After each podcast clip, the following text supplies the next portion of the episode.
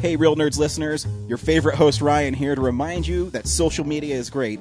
How great is it? There's many ways you can find the Real Nerds on social media. You can download us on iTunes. You can listen to us streaming on Stitcher Radio. You can call us 720-6nerds5. Aw man, our website is so cool. You can visit our website, realnerdspodcast.com. You want to leave some fan mail? Oh, that's so easy. Realnerds at gmail.com. Twitter, we got it, at real underscore nerds. You can even like us on Facebook. Thank you so much. And hey, enjoy the show.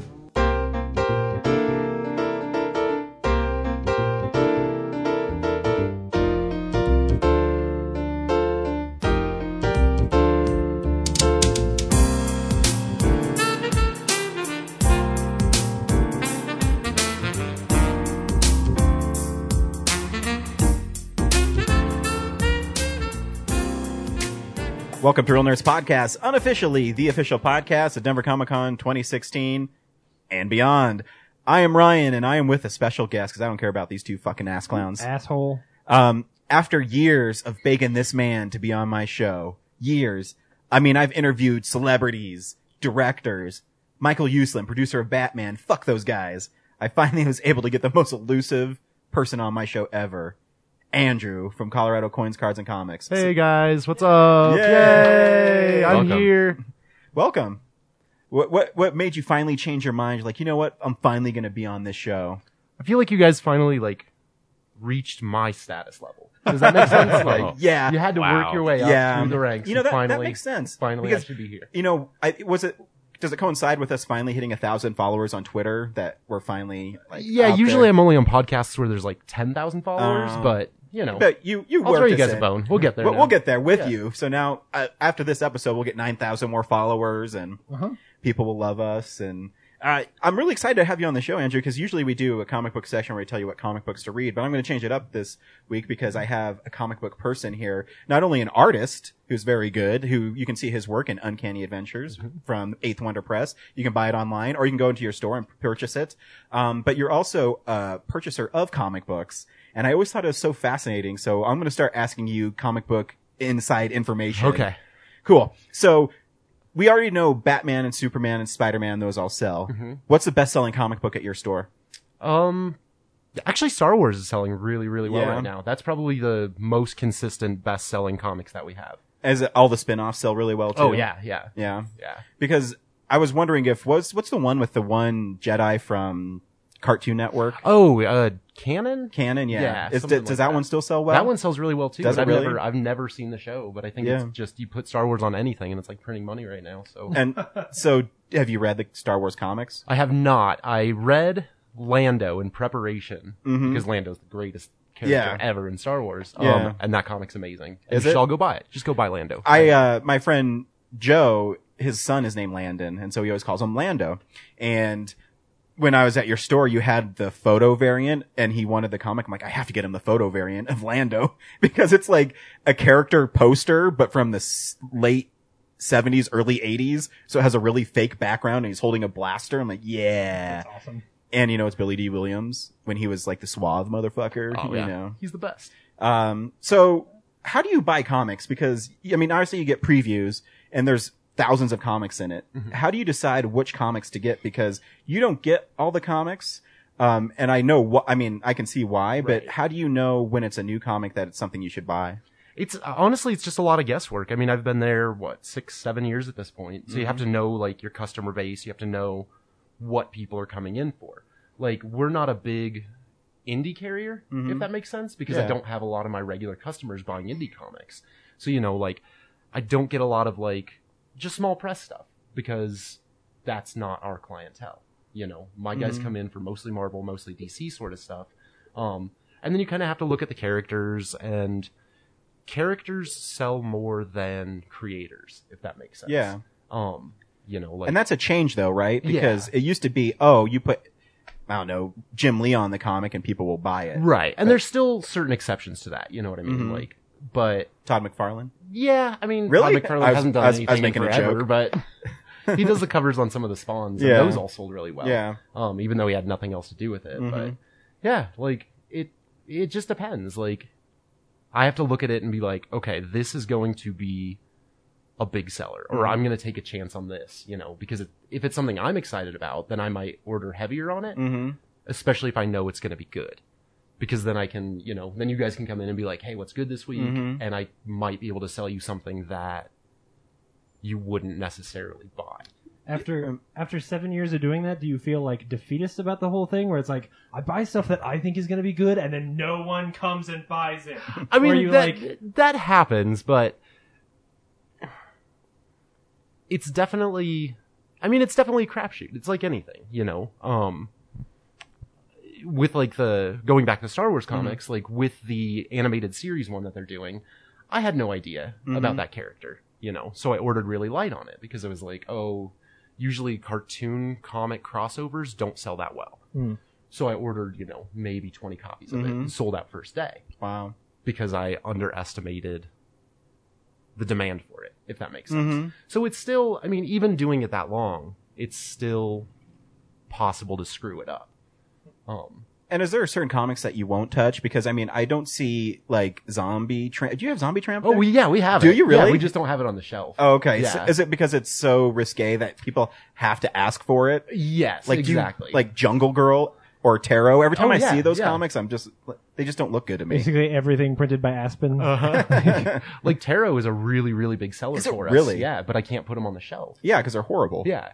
I mean, Although, like, not no like I'm not saying like quality wise, but like the covers are so yeah, sexualized. Because I yeah. mean, I read previews every month, Right, right. And I look at it, and a Jim Ballant who used to do Catwoman, if Uh-huh. I remember right, like he draws a a very shapely woman, but Oh, yeah. he exaggerates Taro's breasts like Oh, yeah. any nothing I've ever seen since the heyday of Lady Death. I don't know.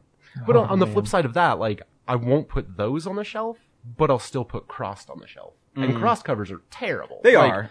Only terrible people read crossed, but it's, it's what it is. But it's written by great writers. Yeah, they do. They keep switching up the writers, but it's still. It still But hits they- all the same points. You know what I mean? So Because there's eh, Warren always- Ellis, that's a Warren Ellis book, right? um, Garth Ennis, originally Garth did it, Ennis. yeah. And then now I think Kieran Gillian is doing it. He either did it or he did a run on it. But it's like decent, decent names. you know? Mm-hmm. Yeah. Um. Yeah, they're weird. Yeah. I've never read it. I have no idea what it's about. Just there's every cover is like some dude who looks demented and blood pouring out of his face with Oh, a yeah. cross on it. no. Yeah. And that's that's exactly what it is. And then you know they have one. It's kind of like Saga where they do one shock panel. Mm-hmm. Yeah. Per comic. Except in Crossed, it's like a girl tears off a guy's dick and then beats him to death with it. Mm. Like that's that's Crossed in a nutshell. So. But too, you sometimes those books fall on your radar, like the Extinction Parade by Max Brooks, and I don't know who the artist is, like Rollo Rollo something. I don't even know his name, but he's really good. Oh yeah. and um, so even books like that where Max Brooks is kind of a, I guess, a big literary name. Yeah, yeah. I mean, do you sell those books? I mean, how many of those books do you buy? I know I get it, but Right. um, is that more of you get it for people in hold slots and stuff like yeah that? on stuff like that um like avatar press is weird because they do you know four to six different covers Mhm. and we have a lot of guys that want all of those covers. Really? yeah so you have to keep that in mind also does that make sense Mm-hmm. Yeah. like um so it's kind of skewed as far as the sales go like it makes the sales look better than the book is actually selling Mm. if that makes sense Hmm. because like if you know if i have a guy who's buying six copies of it then it seems like I have six more people reading it than actually are. Huh. And there's a lot of exposure there because, like, if that guy doesn't buy that one, you're not out Oh, one yeah. issue, you're out six Right, issues. exactly. Which Yeah. happens also, especially on like the the grim fairy tale stuff. Oh yeah. Yeah. So what is? I always think that Grim Fairy Tales is nothing but covers. Oh, then I'll- yeah, you're 100 percent. Am I? Because I have no idea what they're about. But when I'm at Comic Con, I kind of judge people for when they carry around those prints. Oh, Is- yeah. Is that a bad thing to do? No, no, that's Okay. that's exactly what you should be doing in that Okay. They situation. they want to be judged. They're Yeah. begging to be judged. They wouldn't buy it if they didn't want you to judge them. Because I'm walking around with like my Amanda Connor print. I'm like, look, it's cute. and then you see, I don't know, Red Riding Hood with her like tits hanging out. And Yeah. I just never got those comics. I mean, I've read comics my whole life. Right. And I mean, I know I'm an elitist because I love Super uh, Stu- Spider Man. I take that, edit that out, motherfucker. But I love I get it. Spider Man. But um, it's hard for me to get into the indie stuff. But I mean, you recommend stuff like Deadly Class. That's really fun. That- yeah, that's really good. um, and you got me on Gotham uh, Academy, which I really That like. book is amazing. Yeah. Um, but is that also too? Do you get tired of people asking you what to read, or do you know your customers so well that you can recommend stuff I Because of who they do. are. I do. Like there's certain customers that come in that we have like, you know, um, I don't even know what the word is, but like I know them really well. Mhm. So I know kind of their tastes and stuff like that.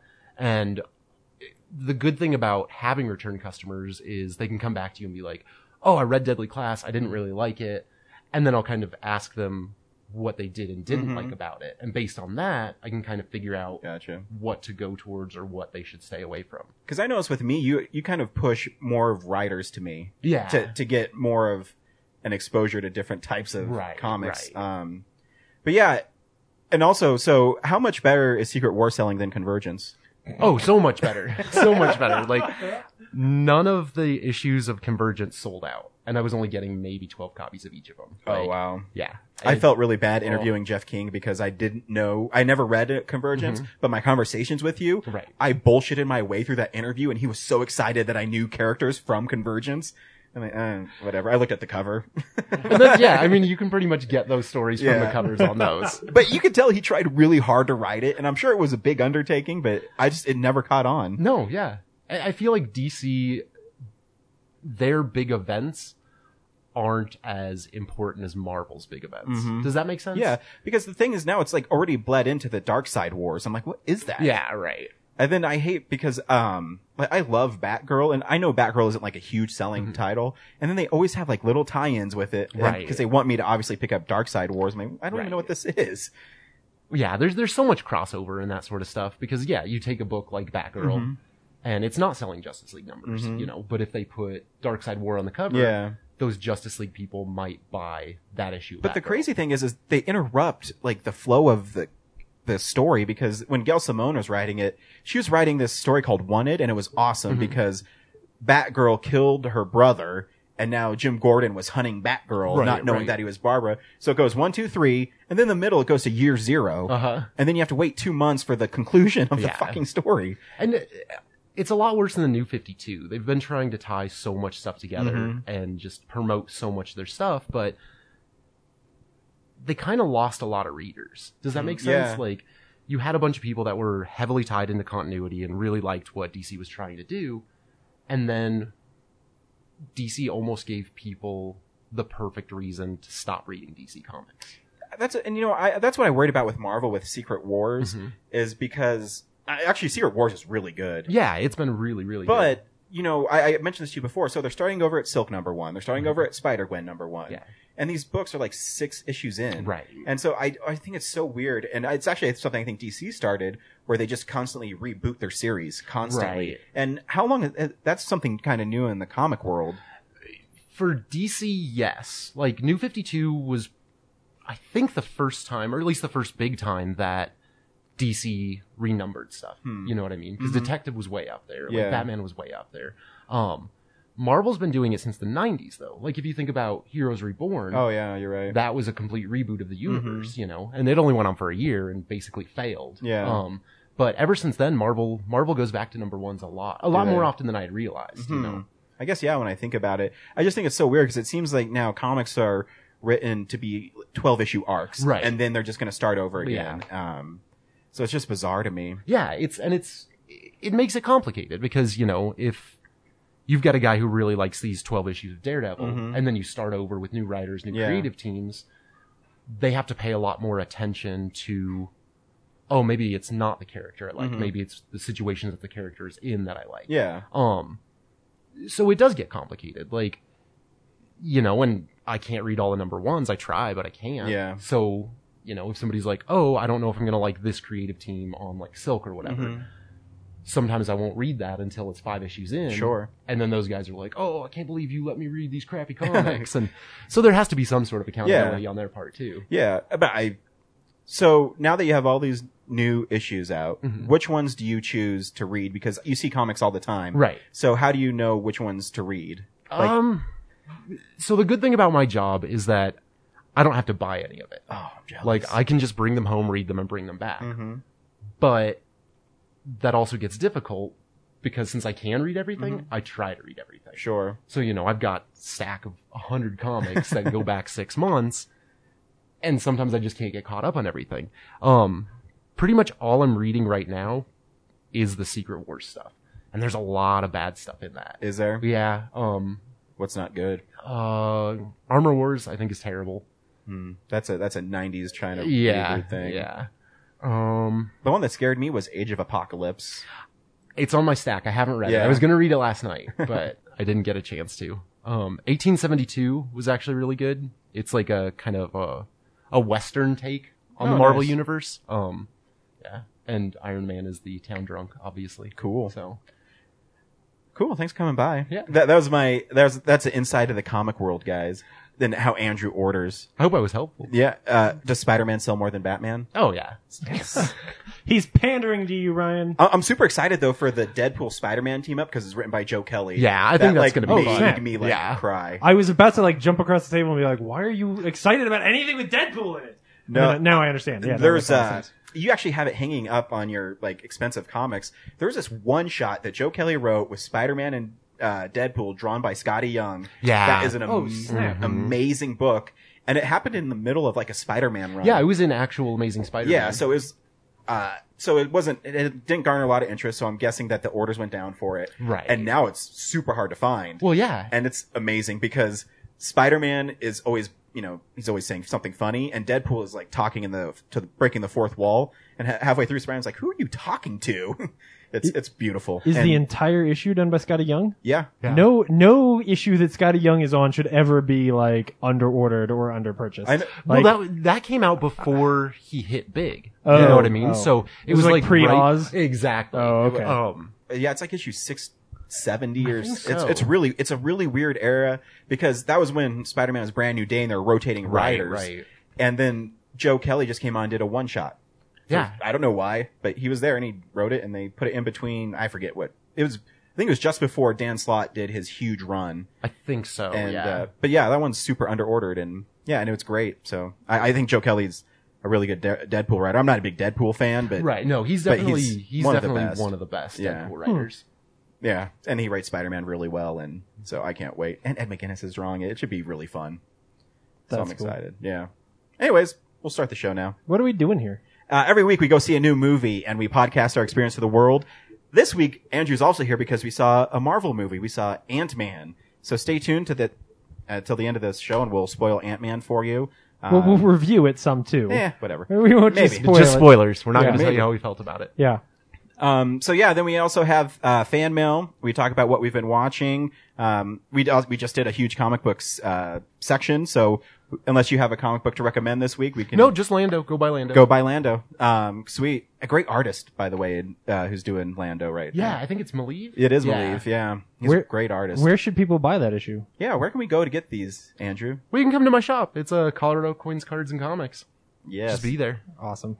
and you know what's I'll great? save you one. You know what I always love? And this is why Andrew's so much better. I'm going to trash Mile High Comics right now. this is why Andrew's better. Not only is it owned by uh, a local guy named Bruce, who's a really funny guy, he always gives me a hard time when I'm in there, and I don't know why. It's not just you. It's everybody. Yeah. he just It's hates, really- he hates comics and people. It's, it's funny because I, I had this stack of comics this, the last time I was there, and I was walking up. I was like, "Hey, Bruce, how's it going?" He's like, "I'm not checking you out," and he just like walked away. and then he came back. I was like, "I'm just kidding." It's like, all right, cool. Um, but so Andrew is one of the most fair comic dealers in town, I believe. Um, you go to a store, you get back issues unless they're green tagged, they're half off. and I mean, uh, I bought you recently bought I don't know how many Marvel team ups with Spider Man. Uh, I don't know, it was like ten of them. yeah, it was a. And I it think was they're like four bucks each, but I got them half off, so I paid twenty bucks for ten Marvel team ups, and that's why he's fair. He'll also sell you great comics for great prices. He doesn't do the what I call the mile high markup, where you know the first appearance of Punisher is five thousand dollars. right, right. You know, uh, actually, I saw the most expensive comic ever at Andrew's store, and um, tell him what comic is the most expensive one in your store right now. You just got it. it's called uh is it Young Men? Young Men Adventures. I can't remember the exact name of it, but it's number 24. It's the first origin of Golden Age Captain America. Yeah, and it's amazing. Hmm. And Red Skull wears an awesome cape in it he does. Red Skull's wearing a cape. That's like how great it is. and a jumpsuit. and it's I think it's from 1952. Oh, something. 53, I think, 53. yeah. We were looking through it, and this is like a hard to find comic. And he's, I mean, yeah, a thousand bucks is a lot, but for the first origin of Captain America, are you kidding me? Yeah. Uh, and I've always said this. I mean, He has a fair prices. Um, you can get great Spider-Man comics like I do, fill in my holes for like forty bucks from for comics that are like hundred dollars. I know. he said film. Ryan likes to fill his holes. As So much if you're as he looking can. for hard to find comics, Andrew has them, and they're reasonably priced. You don't have to spend fourteen hundred dollars for the Death of Green Goblin. No, we'll cut you a deal. He'll cut you a deal. Yeah, Thirteen hundred. yeah. no, actually, my uh, one of my favorite things I ever saw there is you had Amazing Spider-Man 300, Uh-huh. which is the first appearance of Venom, and I don't like Venom at all. But um, I kept on saying, "Man, I should get that comic because you know it's a landmark issue." And Andrew said, "You better get it. It's not going to be here long." Because Andrew he wanted like 110 bucks for it. Yeah, it was it was reasonably Reasonable. cheap. Yeah, And so I was like, "Nah, whatever." So I left, and I came back next week. I was like, "Fine, I'll get I'll get Amazing Spider-Man 300." He's like, "Dude, I fucking sold that, bro. I told you to buy it warned when you. you're I here." warned you. He did. He's like, "Dude, this is not going to stay." But you do have the first appearance of Carnage. that is true. I already have two copies of it, so I might come back and pick it up. You could probably skip that one. I do have the second printing where it's like silver embossed, like gold background. We have some of those too. I'll sell you one of those, but not the, not the, not the first print. Right on. Um, so yeah, make sure you uh, visit 6700 Wadsworth, Wadsworth Boulevard. That's on the west side. A wonderful comic shop. And also, if you're looking for sports memorabilia, they have great sports memorabilia. Um, they have a signed Terrell Davis jersey that's really cool. Um, Patrick Waugh. Coin stuff, cards. coin stuff. And and Bruce deals with all the coins, and he's super knowledgeable. I was hearing him talk to this one guy, and he says, "Look at all these expensive coins I have." He's like, "Those aren't worth shit." Yeah, but he's, he's very upfront. when I don't you think he have said terrible, shit, terrible but things. that- oh no, he probably did. no, but he was a little more tactful than that. But they have everything if you're a collector that you need. They also have um, a dark child, no, a danger girl statue that Andrew listened to a deal on. That's just hanging out. out It's it's front. been there forever. Just I come know. in. We'll probably give it to you if you want it. Is it signed by J. Scott Campbell? Sure, Is why that why not? nobody wants it? yeah. You should just sign it yourself as J. Scott Campbell. Hey, he's from Colorado. Maybe you can get him into your Oh, store. I bet was if you gonna got a say. J. Scott Campbell in your store, you'd have a line out the fucking door. I bet you would. Yeah. Oh. Yeah. That he's he's in But you'd real have- tight with time warp though. You'd ha- you'd have to pull all of the like scantily clad women comics out of the back and put them outside. of the line. That is true. You would make bank that day. Oh, my god. I don't think I want to deal with those type Uh, of people. before we said- I, I, I was laughing because I last time I was there, I was looking and Rob Liefeld has a new comic out. Why? And it looks so bad. And then Andrew says, "Yeah, it's bad, but it's like funny bad." It's it's him. You have to look at it. it's him telling Bible stories. What? It's called Covenant. What is? What does Moses look like? Does he look like Captain America, where he's looks like more a like- triangle? more like Cable, but still. oh so do you think man. he's, Rob Liefeld's like Disney animators in the seventies, where they just got lazy and just he just redrew over like his old art? He's like, "There you Oh, go." I hope so. Now Dude, I'm he's- uh, just gonna he picture still that. probably makes lots of money though. Oh yeah, Is he still uh, like one of like the presidents of Image? yeah. hi- His his art still sells comics. He's one of the creators Really? that people will buy comics just because he's on it. What? So Yeah. bad. Oh, you know, Oh if my somebody likes it, goodness. who am I to judge? Art's subjective, right? I do. I I, do guess. kind of want to see this, like you know, desert dwelling shepherd nomad who probably hasn't eaten very much in the last twenty years of his life, who also looks like fucking Captain America. Like I want to see that Moses. well- Couches everywhere. Well, Couches I have bad everywhere. news. I think Andrew underordered the four copies he got. Oh no, They're they're still there though. no one wants them. it was funny. I was talking to Andrew because he, like, I still read the Mega Man comic, and he gives Yeah. me like the cool variants. I'm like, hey man, does anybody else get Mega Man? He said no. so but you should. That book is really good. it is. It's really good. I'm telling you, it's awesome. But no one else gets it. Oh, that's funny. So what's the minimum you have to order before we move on? Sorry, Oh, I can order. I can order one copy. or Really? something. Yeah. and they'll send it to you. Uh-huh. That's awesome. Yeah. There's no minimum order. You have to like when starting a comic book shop and Mm-hmm. stuff. You have to. I mean, I've never started a shop, so I Mm-hmm. don't know the exact numbers, but you do have to order X amount a month, Mm. like money wise. Well, that makes sense Yeah. because they obviously cut you a deal. You don't you don't buy them for cover price right. Yeah. because you have to make money. So it's not, that it's not makes getting sense. shipped from Rob Liefeld's garage. Right, it's getting right, shipped from a, yeah. gr- from a warehouse full of a lot of different comics. exactly. So, So that makes sense. Yeah. Because and based on the money that you spend on orders, you have different tiers of like discounts that we get. Oh, okay. Right on. And is I, I, okay, one more question. Sorry. So do I you got think one it's too. cool. so do you think it's weird now that variant covers are worth more than comics like 50 years old? that's not always the case.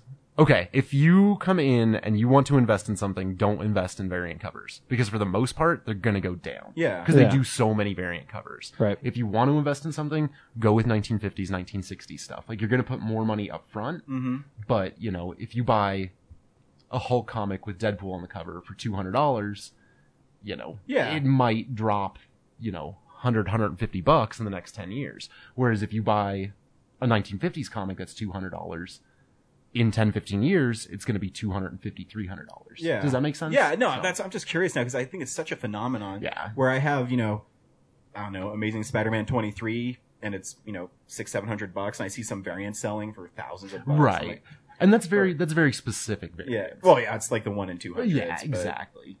You know. But don't spend your money on that stuff Yeah. Don't. unless you want to do it at our shop. Then yeah. come and well, yeah, give 'cause- me all your 'cause, money for variance. Well, the two Andrew isn't like if you go to Mile High. Okay, so here's a great example. So I love the little Scotty Young Spider Mans he draws, and what are those like one in ten? Maybe Yeah, yeah. E- even even that. I mean, they might even come with like one every three. I don't Right. know.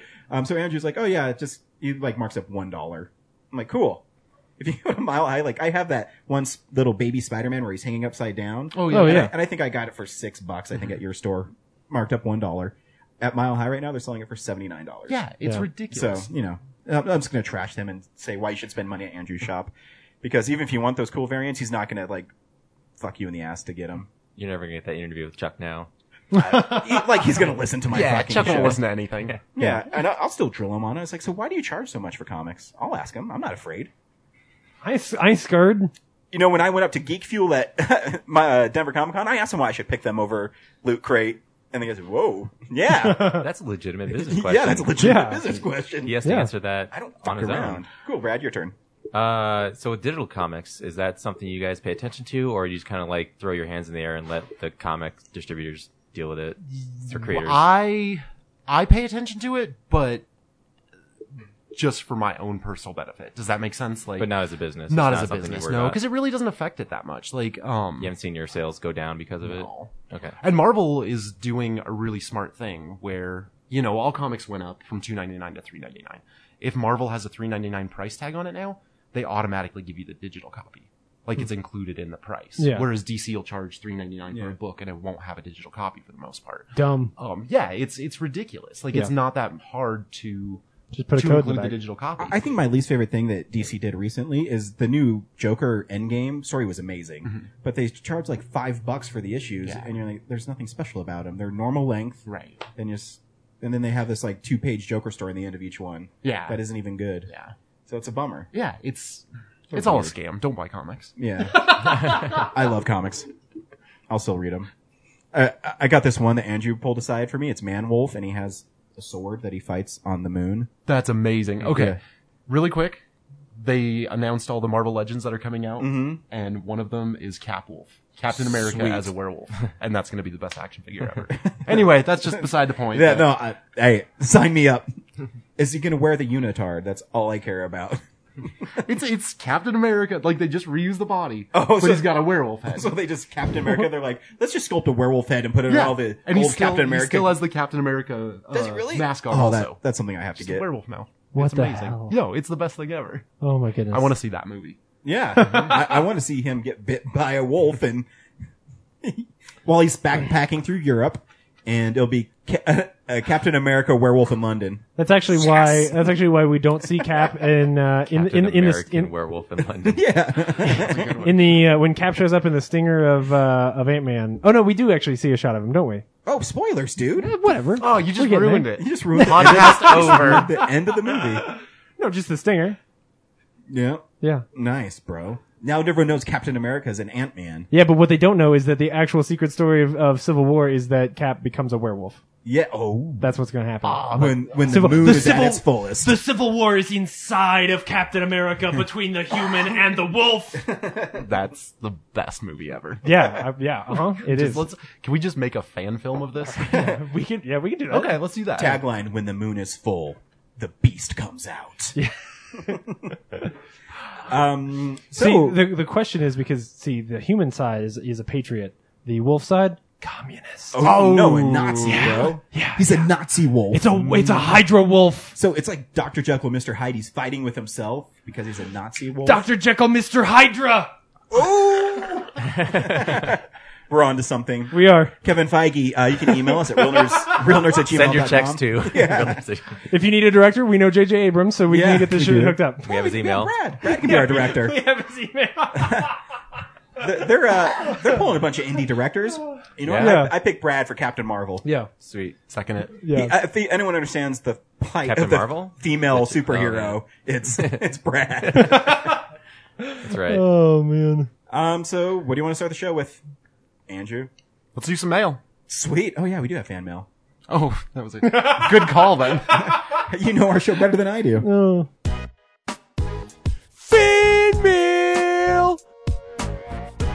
Oops. Uh, if, yeah, my passcode is tw- two zero one zero. If anyone wants to get on my iPad, You know that it's a it's an audio podcast. Like Yeah. the listeners can't see the pa- the iPad. I know I just spoiled it. Um, cool. So Henry Jarvis sent us another fan mail. I don't know if Sweet. I want to read this one because it agrees with James. Um, hey, real nerds, just finished listening to the Minions episode. I thought I'd chime in on a few things.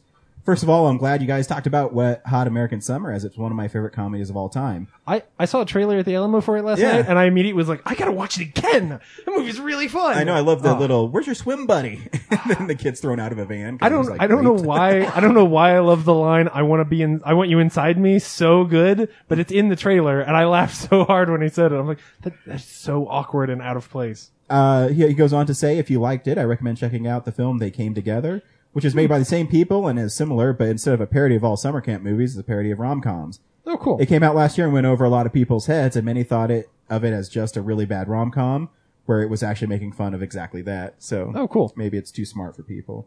I'll check that out.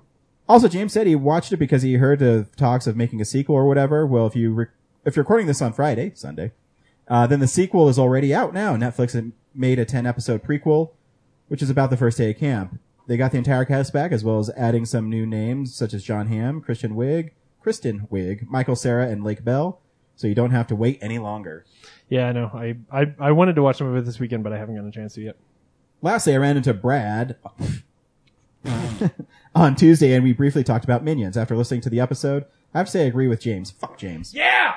Minions is easily one of the worst films I've seen this year. As of right now, it's the seventh worst film of the 60 I've seen released this year. Wow. Just want to let know, James know that he's not alone in hating the film, and I agree that with almost everything he said. Thank you. James is And wrong. to be fair, I I do agree with Ryan that there are some fun. Like there are parts where I la- I was sitting next to Brad. He can attest. I laughed at parts of this movie. He did. He did it. I But see, that's It's the just thing, not good. is He probably enjoyed this movie, and he's like, "I'm just gonna go on and fucking hate it because I said I did." No, Ugh, fuck I this would- movie. Fuck you. I would never do that. And you know I would never do that. that means fuck you in minion talk. I came on the show and talked about how much I love fucking the Witch Hunters movie a few years ago. Like I if I like a movie, I will admit that I like that movie. I wanted that movie to be good. What, what What do you think about the whole minions craze? I okay. Honestly, you're Yeah. gonna you're gonna hate me. No, I, I am just fucking hate the minions. Yeah. Yeah! I cannot stand them. Like not the fact cool. yeah, the fact that they got their own movie just like destroyed me. Here's the thing: is I was just poking James the whole episode. No, I know. I mean, the first 30 minutes are pretty funny, and then the rest of the time it's cute. Uh, my my mom's really excited to listen to it because I told her like, oh my god, like Brian gets on there and he's like, battery's not included. Isn't it a great movie? And she just gave me this look like, what's wrong with him? Yeah, because it's not. you were so wrong. You get uh, if you go to IMDb, people agree with me. I think it's like 6.2 on IMDb. Six point two is good on IMDb. that's like the average. no, the That's average is like average. six point I used five. to do say like one movie that James really loves and it's not good. He's like, "What the fuck?" I mean James is right. Batteries not included is amazing. Yeah, that's all right. I bet if we go on there, I bet Army of Darkness is like six point seven. You know, collectively, people like shit. Yeah.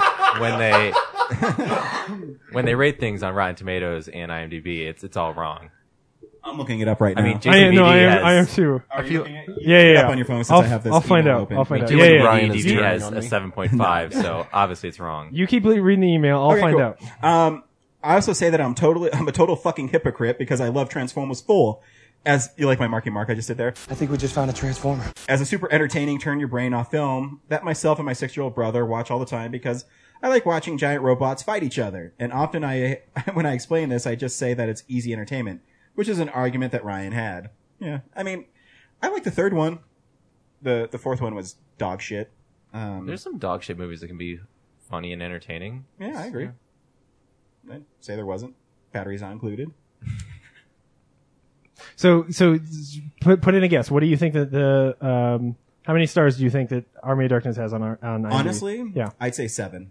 Okay, yeah. So you you are closer. I said six point seven. It's seven point six. Cool. So we were both within a within a And then point. what's batteries not included? Uh, I don't know. I'll go look Yeah, at look it. that one up. All right. I'm guessing 6.4. It's probably like seven point eight. I, I hope it's higher. I bet it's like I hope it's like eight point four. I hope it's the second highest movie. Uh, eight. Po- that's the thing. Eight point four is higher than Shawshank Redemption. I think. 'Cause No, I think, I isn't- think Shawshank is 9.0. Or Oh, you're right. 8.8. I think you're right. I think you're right. I think to get in the top 250, it has to be like 8.3 or something. Yeah, but I don't think there's any. Anyway, whatever. Whatever. Um, IM- IMDb is not actually a very good metric for film. Is my point. uh, you just said I, I thought I'd throw this in there because I the review got pretty heated. I agree with James. I understand that it was made to entertain an audience that isn't me. When leaving the theater, my brother told me he liked this more than Inside Out, which made me sad. oh. Um, but yeah, sorry for the long letter. I'm sure people are eagerly waiting a review of Ant Man, and I'm talking about stupid comedies and stupid kid films. Hope you liked Ant Man, and hope what Wet Hot American Summer First Day of Camp is a good one. So you were right. Six point five. Was it really? Yeah. Yeah. So yeah, told you. You know movies. I do. I probably looked that up and I'm like, I, I'll get No. James on this. Th again, it's ju- it's simply the fact that IMDb is a really like everything between six and eight is a pretty solid film. Like those are those are pretty good films. Like Yeah. a- a- at least to a point where you could see it, and some people will like them and some people won't. Yeah. You know. Um, I even think sometimes um, i- i- IMDb is hard because it's uh, their ratings are fan driven. Where I mean, they always have Shawshank as the best movie of all time. It's a good movie, but the best? I don't think so. I mean, it's not Army of Darkness, basically, is what I'm saying. yeah. So yeah, that's it for fan mail. What's next? To to just to prove a point that IMDb is really bad at Mm-hmm. actually being a metric for film. Do you take a guess at what the League of Extraordinary Gentlemen is? Five. Five point seven. Fucking a five point eight. You're really close, but still, that movie It's is because I not- rate I rate all movies on IMDb, and that's what I rate them. if you if you turn it into a five star rating, that's a three out of five stars movie. That's not three out of five stars. Like League of Extraordinary Two and Gentlemen. a half, because it'd be six to be three, wouldn't it? Yeah, I'm adding point two points. Yeah, so it's to like it. two and a half. No, no, that's not how fucking math works. Oh my god. That is No, it's because you, not. because you didn't bump up to the next level. So I bumped up to the next level and divided by half, so it means that it's like point. It's ten percent of a point. you're never going to sell me on League of Extraordinary Gentlemen. Just I'm give not saying it's good. League of Extraordinary Gentlemen is a bad movie. At best, it is a like one and a half star out of five. up. That's movie. the movie that Alan Moore wanted to commit suicide over. Well, yeah, but that's because he's melodramatic. That, yeah, true. Oh yeah. This is also a guy who copied off my math homework, so just Oh. geometry. Uh, all right, what's next? But uh, I, I don't think we should argue about the point scale system at IMDb. I think I proved I'm a lot more correct than I am wrong. I think you're really good at guessing how bad IMDb scores are, maybe, or inaccurate. or maybe they are. really good at it. Um, you're really good at it. The scores are dumb. Yeah, maybe. What are we doing next? I don't know. Uh, stats. Cool. This is the box office stats. So we're going to change this again. Um, as, as we were talking about it and thinking about it, we decided that we're going to start predicting next week's numbers. Um, this week I'll let you know that Ant-Man did $59 million, which is the lowest Marvel movie since The Incredible Hulk. The problem is, is it actually got a really high, um, cinema score rating, so the word of mouth is going to be really good. So I'm guessing it's going to have some legs. Everybody, I go. Well, spoilers for later in the podcast. But everybody, when they ask me like, "Hey, should I go see Ant Man?" and I go, "Yeah," they're always like, "Oh, really?" Like they're always surprised. Yeah, I think it's going to take a little bit to catch on. Yeah. Um, And it's because it's a movie about a guy who gets small and controls ants. Yeah. Like, it's, it's the And- weirdest Marvel movie. and the trailers have are not great trailers. No. So Not- I think the first trailer kind of hurt it. Yeah, I mean, you compare it to like Guardians of the Galaxy is also really weird, but compare either of those Ant Man trailers to that Guardians of the Galaxy trailer. Everybody saw Guardians of the Galaxy and was like, "Holy shit!" Like, I don't Yeah, know 'cause why they- there's a raccoon, but I am in because And they that put a never sweet happened song to it too. Totally. you know? Oh, And People, absolutely. a song people know. It's it's a stupid trick, but it works. Yeah, all the time. I mean, just look at Fantastic Four. God, damn. We'll talk about that in movie news because there there's more news about Fantastic Four. It's, it's kind of making me laugh, um, not in a good way. So next week we're seeing Pixels, I guess. Mm-hmm. Yeah. Um, which I think looks beautiful. I was watching it in IMAX 3D, and holy shit, it looks amazing in 3D. really? because like the pixels are blowing up and they're like flying off the screen and they're pointing guns. I'm like, wow, this looks great in 3D. Um, yeah. So pixels, I don't, I, I don't, I can't get a reading on this movie at all. Um, yeah, I. I, I, my prediction will be that Ant Man will still win the weekend. Really? But I think that Pixels will come in number two and beat out Trainwreck for sure. Well, how um, much do you think it's going to do? I don't know. That, that- that's what this game is, not what position it's going to come in. 69. Wow, uh, Brad, I'll give it. fi- I'll give it fifty. fifty Oh. Yeah, million. Shoot, I was gonna say fifty myself, so I'll say I'll say fifty-one. Nice. Son of a bitch. Actually, I'm probably the only Adam Sandler fan here, and I'm going to say it's going to do 39. Wow. Okay. It's gonna tank. Is that is I that a don't know. tanking score? I, I don't. Well, we I have, know it costs 130 million dollars to make, so probably yeah. I just don't know. I can't get a read on it. I don't know what, who they're trying to sell it to. Yeah. Is it a kid movie, or is it it's so nostalgic. made for older people. Yeah, because even um, there's trailers that on their website that are better because uh, Peter Dinklage's character is in prison and stuff, and he's pretty funny and um, really weird in the the little character stuff they do. Yeah. So I don't know who it's trying to appeal to. I mean, kids will like the bright colors, but but all the all the video games are Donkey Kong and Pac Man and Paperboy and Joust stuff that no one else really knows. I mean, I guess Pac Man's universal. I don't know. I'm stumped. I'm gonna say 39 million just to be conservative. I feel like that movie should appeal to all of us, and I don't I th- think it does. I think it's because the trailer's not good. The Yeah. trailer is not good. I think it's entirely possible that that movie is really fun. Um, like it could it could be. I was gonna say something really bombastic, which is it could be like Lego Movie fun, where there's actually a lot of references and a lot of cool stuff in That's there. what and, I'm like, hoping. You know, or even Wreck It Ralph. Like Yeah. it could be Wreck It Ralph, but the trailer doesn't tell me. that No, it is. because I mean, th- if you go to the website, they do have like an extended trailer, and uh, the I guess the climax of the movie is they go to like the Pixels world and they fight on a Donkey Kong like board. Mm-hmm. Yeah. and it looks really fun, but Yeah. they never really convey that in it. They say, "Oh, Donkey Kong, there he is." But if you watch extended trailer, like Adam Sandler grabs like the mallet and it's making all the noises, and Yeah. so I I don't know, I, I'm I couldn't tell you. yeah, it'll be interesting. Yeah, I don't know. do do you think it's going to do well, Andrew? I I have no interest in it. Like like Yeah. I was saying, that movie should appeal to me, Yeah. and it doesn't at all. Yeah, that's what I mean. I think they don't know how to sell it. Right. And I think that's why it's maybe not going to do very well. Yeah. I mean, I want to. I like Adam Sandler a lot, but I also want to see him do something like Punch Drunk Love again. Yeah, I was gonna say I actually am kind of rooting for all of his movies to do poorly, so that he'll go do some indie They won't. indie dramas. I, no, I know they won't. I'm just like, I know it's weird because I, I, when he does indie dramas like Men, Women, and Children, it grosses like two million dollars. Oh my god, that movie. And then my favorite thing to point to is I, the only Adam Sandler movie I have never seen is Jack and Jill. That made ninety-seven million dollars, What did Grown Ups Two do? do you guys uh, know? like one hundred and forty. Jesus, seriously? Yeah, the first one did Mm-hmm. like one seventy. Oh wow. Yeah. So I, I don't know. I don't know because I like Adam Sandler, but I don't know what general audiences like about him.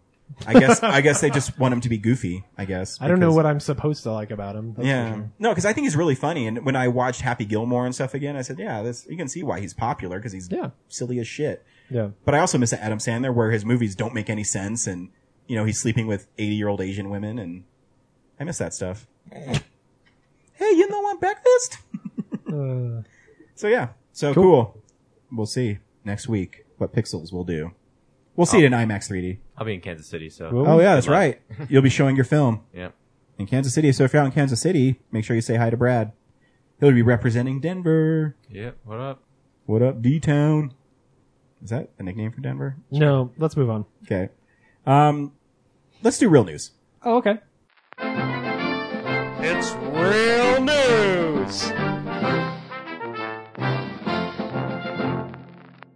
Andrew's here, and he wanted to mention some Comic Con stuff from a different perspective. L- we- we- we- let's ease into it. Sure. Let's, let's do the normal, the Okay. normal news. What's going Well, on? here- and then when I feel like raging, I will rage. I've got. I, I I think I've got a couple of like comic book s- centric news things for this week that Okay. will maybe get you going. Um, so they have announced this week that they're going to do um, a animated s- or an animated film version of The Killing Joke. Um, so hopefully, you know, in the style of your, you know, uh, Dark Knight Returns and you know those all of those really solid movies. Even if like I don't like Dark Knight Returns as much as like Arkham Assault on Arkham was, but still DC's really good at making those animated films. So um, and The Killing Joke is awesome. So I- It is. I look forward except to that. my one. except my girlfriend gets destroyed in it. That's my only problem. Sure. yeah. Mm, Barbara. Um, speaking of, hmm, have you how much of Batman have you played the game? Uh, I've oh, I'm like halfway through it. Oh, okay, all right. Do you have you figured out who the Arkham Knight is yet? No, Okay, we'll move on. Um, so We, we, should, we should kick him out of the room and have this conversation. how do you feel? You, cause you know, and I'm sure you saw it coming. because they fucking telegraph it. Yeah. Were, were I you can't- I impressed, or can't- were you I just don't like, wanna "Oh, say okay"? this anything again. without giving it away. all right, all right, that's fine. Um, so, Thanks, guys. you're good. You're good. I don't know either. Eventually, I'm gonna play that game. You're not on mic at all. I don't care. Okay. Look over there, not saying But, anything. We but forgot we're you gonna were play the here. game like in six years. Yeah. when it's twenty bucks.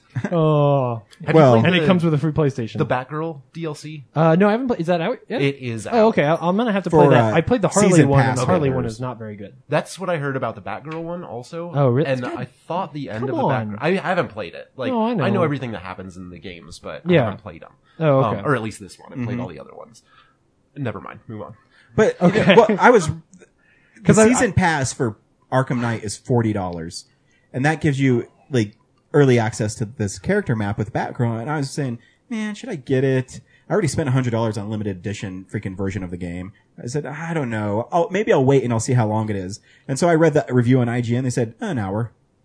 Yeah, like less than an hour. Yeah, Like forty five. And then they said they don't let you go back in and really do anything. Like you can find the collectibles. I'm saying. If that's the case, shouldn't you like unlock her and be able to play her in the whole game? Yeah, like, run that's around what Gotham? I want. I I want to be able to run around Gotham as Batgirl. And then I got Like, pissed because like next month's DLC is just skins and the 1989 Batmobile, which is cool. I'm but I don't so- give a shit about that. I'm so glad I didn't buy that. that yeah, pack. so now I'm just gonna buy them individually. They, yeah, I mean the fact that they they put out that season pass as forty dollars, which is already insane, and then the Harley Quinn expansion is not great. Like it's really disappointing. Um, the like to hear that the Batgirl one is short. Um, they yeah, And that's what I mean. Like skins, really? That's your and Warner Brothers owns Mortal Kombat, but it's produced by another realm. When I bought the premium for Mortal Kombat, it came with the season pass in it. yeah. And when you get it, you get free skins all the time. They don't charge you for the skins. Yeah. So when they do an update on the game, like, oh, here's a free skin. Does Yeah. that come with the additional characters also, or is it just the skins? The additional characters too. It's everything. Yeah, so I mean, you have to buy the premium edition, Right. which is like eighty dollars. That's still worth it. But you though. still get four characters, and I think I've gotten sixteen skins. Oh wow. And and they just the one I just downloaded, they gave you uh, four more fatalities and like three more brutalities for free. Jeez. So I mean, that that makes sense to me. But you're going to charge me forty bucks for a 1989 Batman skin? Fuck you. That's stupid. Yeah. And I mean, a lot of people like are raging against it um, because they said even if you get the season pass, it's still going to cost an additional like $20, $30 for all the DLC. So that game's like $200. It's not worth it. That's Yeah. not worth it at all. So for It's- Brad, I mean, the game's fun, but I mean, if you wait long enough, they'll do a Game of the Year edition and you'll get everything. That's Yeah. what I did with the other two. it's really too bad because like that game is really well made and tight, and the Mm-hmm. main story is really good. But I feel like everything they do along this alongside of it, like the Two Face story and the Penguin story, are are just rehashes. Like Mm-hmm. it's it's stuff I've done before. There are fewer villains and and a lot less, a lot fewer deep cuts from Batman than I would have wanted. And then to hear that the expansions are not what I was hoping for I know, is that's really what I mean. disappointing. Like, really, your season pass is skins? Yeah, That's like I stupid. want I want like four hours and of Batgirl, and I want to run around the city as Batgirl. I wonder if enough people like complain about it. They'll put out a patch where you can play as Batgirl in the city. I bet they will. You think so? Yeah. I don't think Well, Warner Brothers except- cares. and- Like I think they're just like you already gave us your money. I don't know. Why would Yeah. we do that? Mm-hmm. I I hope because I mean the Mortal Kombat guys do. I mean because I obviously I love Mortal Kombat. and I follow them. Their patches like they listen to Termin uh, Terminate. I can't say Tournament, tournament. Thank tournament. you. Players and casual players, and they always readjust the the game and they add more stuff. But and- that's a living, breathing game. Like that's a game that change that should do that because it's so competitive. Whereas with this, like it's out there. Um, they're they're gonna put more of their time into fi- fixing the PC version because that's been such a debacle than they ever are fixing the fact that the content is not as good Yeah, as it that's should a have bummer. been. I, our our only hope at this point is that even though Rocksteady's not going to make another one of these, the hope is, for me at least, that s- somebody else, like Warner Brothers, gives it to somebody else, gives them that engine. They make another game that is at least very close in quality, like closer than Origins was, um, but tell a different story. Go go make it Batgirl for half the game. Make it like, you know, I really hope they make like an animated series one. Like one of my one of my favorite games on Sega Genesis is they had an animated series like 2D beat 'em up. that game was so hard. Yeah, it's super hard, but you got like Contra power ups where you'd have like batarangs that would go across the whole screen and They did one for GameCube that was like that. Yeah, it It, was. it uh, wasn't side scrolling, but it was the Batman Adventures. yeah, yeah. No, I love that one. Yeah, it was because decent. yeah, I mean the controls weren't very good, Yeah. but the story was cool. Yeah, it was pretty cool. because it had yeah. They should just do that. Yeah. Why does everything have to be dark and grimy all the time? yeah, that's honestly what I would want. Um, speaking of dark and grimy, uh, have you gotten the Entertainment Weekly that's got the apo- apocalypse? I, I don't. Cover on it yet? um, for some reason, my Entertainment Weekly didn't come this week. Oh, okay. Well, then you're missing out. Um, so Am I? we got a uh, we get the like early early costume sets for the important ones. Here are Psylocke and Apocalypse. So we know what Apocalypse is going to look like, and uh, we looks also have like some he does in the screenshots where he comic. hangs He out. does.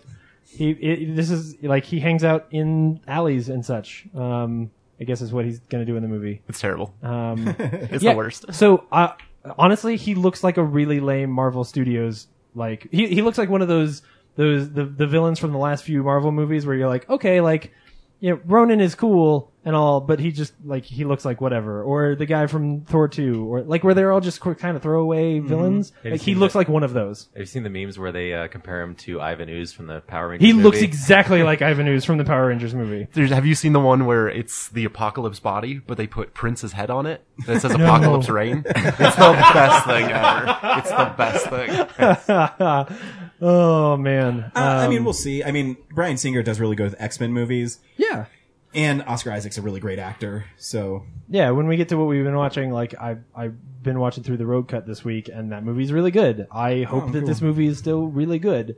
Um, yeah, but I, I mean, I, I've only saw the one picture where he's like looking at camera or something. I haven't yeah, really delved into it. It's not exciting. Uh, no, it's not. Storm. I thought Storm was cool. Storm I'm glad was they're cool. doing the Mohawk Storm. Uh-huh. That's going to be great. oh, cool. it's Um, like eighty storm. Uh uh-huh. Love it. Psylocke is a Psylocke ass costume. Yep. it is like Olivia Wilde, and there's no hips Uh, on the Olivia Munn. costume. Olivia Olivia Munn, Munn, I yeah. mean, Because I didn't get an erection when I saw it. oh, God damn it. That's how I changed Um, my little Olivia's. uh, and uh, which that is the part that like there's something because I used to watch Attack of the Show. There's something when I see Olivia Munn, I like her in the newsroom, but in anything else I see her and I'm like, oh great, Olivia Munn. Yeah. All right, Uh, she's not- That's too bad. She's not an actress. Like, I think she's going to Yeah. be terrible in that role. and the best we can hope for She doesn't is- talk. Yeah, exactly. you know, they Yeah. cast a lot of. It's the same thing with Quicksilver. Like when they cast Mm-hmm. him, everybody was like, "Oh, Quicksilver's in this movie." He was in it for maybe ten minutes. Yeah. which is fine. And I thought that casting was fine. Like whatever. Yeah. but I think that's what they're gonna do with her. Probably. is just have her kind of in the background. Although Yeah. that picture kind of makes me think Well, th- maybe they're I gonna was make her reading one that of the she's four one of the- horsemen. yeah, she's one of the four horsemen. That's what. Her, Magneto, Storm, and I don't know who the other one is. and that makes sense, especially with the picture. Yeah. yeah. It's just funny because she's got like those bands around her hip, and I'm like, holy crap! Like that's a that's a '90s superhero costume. Like, There's oh no, my yeah, gosh. there's no point for that. What is Yeah. that holding up? What Brian does that Singer's do? like, eh, whatever. We'll Yeah, just he we'll just do it doesn't care. this way. yeah. As long as it's Um, not Superman again, it's at least more interesting than the apocalypse costume. That's for Oh, sure. it's terrible. is it? He's all Yeah. he's he's got a blue head. Apocalypse's head is not blue. Yeah, well, and it just I don't know, like the pipes run out of the side. He kind of looks like a uh, um, not a Romulan. Uh, the guys from like uh, DS9 who've got two spines. Um, oh, Uh, man. Cardassian? Yeah, he kind of looks like a Cardassian because he's got if like from the side he does because he's got pipes that run out of the side of his neck or the side of his head down his neck. It's And weird. he's short too. He's like Yeah, that's really weird, short. too. Well, Isn't he not- like seven feet tall in the comics. Oh yeah. Yeah, on on the cover they at least photoshopped him to be taller. Or- or but he- when he's when he's hanging out in an alley, which is apparently all he does in those screenshots, uh, it's a lot less. or is he thrilling. one of those people that uh, is he one who just changes height? He Constantly? can change height, yeah, but that's what I like thought. basic standard, they usually draw him at like seven. feet. yeah, I say he's he's a cool villain. Yeah. We'll see. Isn't he supposed to be the first mutant? Right? Yeah, yeah. Yeah. Um. So Speaking, sorry, speaking of Quicksilver, because I was watching The Office, did you realize that he's uh, Michael Scott's nephew? That he's Yeah. yeah, Yeah, Evan Peters. that's funny. Yeah. he spanks. I still laugh out loud every time I see him when he just pulls him over and spanks his ass.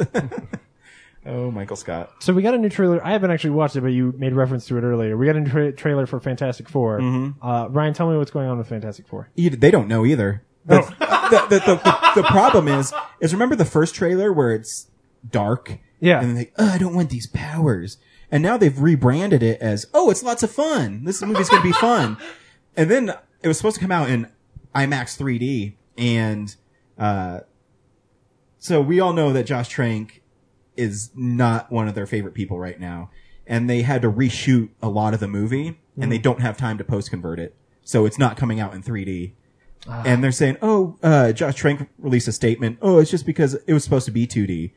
And I read that on the Hollywood Reporter. And the thing with the Hollywood Reporter is they are actually inside Hollywood. Yeah. And they're the ones who reported about his like dogs wrecking like $100,000 worth of stuff. And he'd be late to the set. Yeah, he lost. He lost a Star Wars movie because he did such a ter- terrible job Yeah. on the Fantastic Four Because movie. yeah, that Simon Kinberg, who is the Yeah. producer on Star Wars, said, "No, dude, you don't want this guy because he's not professional." And so now they had to go back, and I don't know who reshot the f- parts of the film, but they had to go back and reshoot it, and they don't have time to post convert it. And so because they still have to hit that release date, because I think that's one of Fox's biggest tentpole movies this year. Yeah, is- and it's next month. yeah, it's it's that movie, and it's it. It's just really it's kind of aggravating to know somebody who made one movie and it was a hit, you know, Chronicle, and then he was given like keys to a kingdom, not only a Marvel superhero movie, but like, dude, you can do Boba Fett, and he's like, eh, fuck it. I mean, w- wouldn't you kill to have that opportunity to just be able to direct a Star Wars movie? That's pretty irresponsible, yeah. But I mean, also not all directors are good for everything, you know. Well, no, I But understand this that. isn't about being like it's not being about being the right fit. Like I would argue that Colin Trevorrow was a poor fit for Jurassic Park. I don't think he's a bad director, and I I would still bet movies on him going forward. But No, I'm saying is like even if you did get the keys to Boba Fett, Mm-hmm. like even if he was professional about it, he could also turn in a bad product. So well, yeah, I mean, I get that, but you you're ruining your chance because you're an asshole. Is basically what it is. it's the disrespect. Like if, yeah. if he really did run the business that poorly, like that guy's never going to work again. No, he's not. I want I want your guys' opinion on something. Like I was reading this article and they were talking about getting these relatively unknown directors for these big budget Mm-hmm. movies. Right. And that's I mean, that's the norm right now. Uh-huh. Um and this article was saying that or at least they they were posting the theory that it's because these guys play ball. Does that make sense? I- I would like, say and I so. don't know. What do you guys think about Well, that? I, I know that's Kevin Smith said that about the directors who take direction. yeah exactly, Yeah. exactly. Kevin Smith Because said Marvel that knows about what they want Mallrats. to do. because he was given three million dollars. They're like, well, you need six million dollars to make that, and he said, well, I don't need six million. It's like you do, and he would listen to their things. I think That's you're what they taught right. us in school is like, you know, even if you want to make a low budget movie, like it has to start at three mm-hmm. um, or they won't take you like seriously. Yeah. Um, even though you can do it cheaper, which would be great. Um, it's just there's just the stigma of like you can't make a good movie for less than that. Yeah, I mean, and that's, I mean that you're right. It's going around, you know, uh, the circles right now that they hire these guys and say, you know, like I mean, I, I guess a good example would be Edgar Wright on Ant Man. He wanted to Mm-hmm. make it a certain way, and they said, no, you can't make it that way. You have to make it a certain way for it to fit in our universe. Mm-hmm. And they're like, nope. But so okay, with like, is it the Russo brothers who do Captain Yeah. America? Um they I mean they've done stuff and they've had their hits and stuff, but they were never like household No. names. Right. So you've seen a lot of their movies, right? Yeah. Um does it have their feel to it? Or does it does it feel more like their movie or does it feel more like a Marvel movie? I think I think the Marvel what they do do well is they do allow the directors to kind of have their input into it. Agreed. Because I would argue James Gunn is maybe the only one who could do Guardians of the Galaxy because I- he's goofy enough. And that feels like a James Gunn movie. yeah, and Oh, yeah. Mm-hmm. I, I think the Russos because they have that comedic timing works really well for the Captain America being the guy out of place. And I, I think a really good example is like if you compare. I, I agree with you. I think Marvel's really good at it because if you compare Thor one and Thor two, those are drastically different movies, and especially Yeah. in the way that they are directed. Because Yeah. Kenneth, the, the Kenneth Branagh one is a Kenneth Branagh ass movie, and the uh, Alan Taylor. Alan Taylor one. You compare that to like the Terminator movie we just saw. Like the, stylistically, they're very similar because they let their movies stand on their own, and those two movies feel very different because the directors are different. Um, I think that when they go, I think that the other studios aren't doing as good of a job with that. Like there is nothing about Jurassic Park or Jurassic World that feels like a Colin Trevorrow movie to me. But at the same time, because I've only seen one of his films, I don't even know that I know what that looks like Right. Uh, you That know makes all, sense. unfortunately all i can do is i can i can look at the movie he made Mm-hmm. and based on how i feel say either either he's not a good fit or it's exactly what you're saying which is that he has a lot of really good ideas and could have made a great movie but the, the studio is actually is really directing that movie to some degree right like And I think a It- lot it's with the this question universe about- building movies now is Yeah. the studios are really into them. Yeah, I it's mean, a- you can it, whether it's Jurassic World, um, which I liked, but you know, uh, the Suicide Squad and the uh, Batman v Superman. yeah Now you have, I mean, it does look like a Zack Snyder film, but you have, you still have to have those little things. 'cause Everyone's universe build now, and I think is silly because Yeah. I think just make a movie. I think that's the problem with with DC films in general right now is they're not they're making these films for the bigger world whereas watching all of the Marvel movies I feel like the only one that didn't stand on its own two legs was the second Avengers movie. I feel like a lot of that and the problems with that movie, same things with uh, Amazing Spider-Man 2 when that came out, is they just wanted to do way too much Yes. to connect the worlds together. Agreed. And I think the actual Marvel movie universe up until this point has been really good about well reference things, but you don't need to know anything else about these worlds. Yeah, they they rely on the stingers and the Right. little Easter eggs to tie their movie together and build their universe, rather than you know, like you don't need to squeeze the collector into the into Thor two Right. when you can just put him in the stinger at the end, Right. And we all kind of know like, oh, for this bigger story that we're telling, this is important. But for this movie, this movie is just about this Right. evil elf guy. and that's and that's what DC doesn't understand with their movies because they're throwing so much stuff in. And uh, okay, granted, we've only had one proper DC world movie. Oh, yeah, no, I mean their problem is that their characters suck. Oh, well, yeah, that's true. Also, like there's not that's that's the difference is that like marvel's villains suck but they make their characters enough fun that it's like oh, okay this guy's they do i mean look they're really fun but the truth is you could take as as good as ronan is in guardians of the galaxy like you could take any villain and be like hey he's got a big hammer and he can blow up worlds like he's he's fine, he's serviceable, but unlike a Joker, he's not the reason you go see the movie. You know, he's not the thing where you walk in and you're like, "Oh, th- how cool was that when Ronan did this?" Like there's some cool parts, you know. Like Thanos is different, but we haven't even seen that movie yet. Um there are some villains that I think stand out being Loki is a good example. Loki's a great villain. There's a reason why he's got two movies where he gets to be the bad guy. Um, but for the most part, they do have these these villains that are like, you know, it is. They, they you, you play 'em compare off- the yeah. yeah, the, like the, the the main the motivation for the guy in Thor two and the motivation for Ronan and half of the other villains is like okay I, they're all the same. yeah. you know? It's I mean I don't even remember what the motivations like. I don't even remember who the real villain in Iron Man two is. Like there's whiplashes in there and then like Uh, pretty much the Justin same Hammer. motivation. Yeah. Just a Yeah. hammer, dude. Remember when yeah. he came out on stage, it was dancing. Sam Rockwell dances, and then I guess he's a bad guy somehow. Like Yeah, I don't 'cause he's know. awesome. Like that movie's really fun. I like that movie. I'm I'm not arguing that any of them are bad. I'm just arguing that like they care more about the the characters, the, about the actual Mm-hmm. person I'm following than the villain, which makes their movies really good.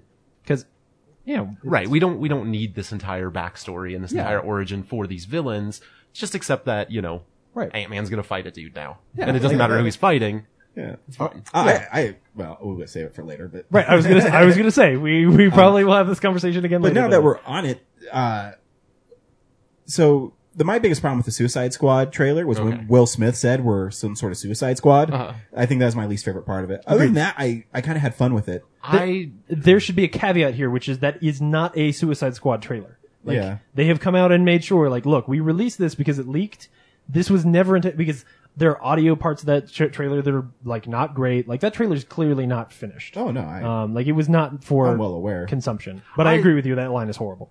that okay so you guys probably talked about it last week i'm not sure A little, but yeah. the the reaction that warner brothers had to that trailer being leaked at comic-con was probably the most off-putting thing that they could do for their films Oh yeah. because like i mean you know i don't know how many of us have gone to comic-con before Mm-hmm. but Me and this guy. yeah.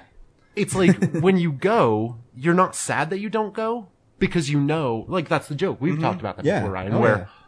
it doesn't matter if I go to Hall H and see these things because I'm going to see them in five minutes anyway when Right. somebody puts it on the internet. Yeah. Oh So yeah. Warner Brothers has to know that. Like, It's been happening for years. yeah, exactly. Yeah, Yeah. you, you you saw their reaction and you just wanted to scream like, "Are you guys new? like how are Where you have not? been? Well, and that's- You've had them leak before. And that's my whole argument. It's like once they debut at Hall H, just fucking release them. Yeah. And make sure they look good. Right. Yeah. Because they, they did that with Batman, Superman. Just, just do it for Suicide Squad. Right. Do Yeah. Mm-hmm. it. I mean, Star Wars did it. Just do it because you're right. Oh, don't record this. Fuck you. yeah. That's. I mean, that's basically what happens. And I understand, like, I understand when it's something when it's like 20 minutes of footage, or when it's uh like a really Right, unique I- footage that that's usually is different. Mm-hmm. shown in a special room, like it's not in the big Hall H room, like the like the Warcraft footage that leaked that is really hard to watch on a, on on the the phone that it was recorded, um, like that kind of stuff. Yeah. Keep that stuff Yeah. under wraps. It may not be done. Like there are a lot of times where they'll they'll release that kind of stuff at at, uh, at Comic Con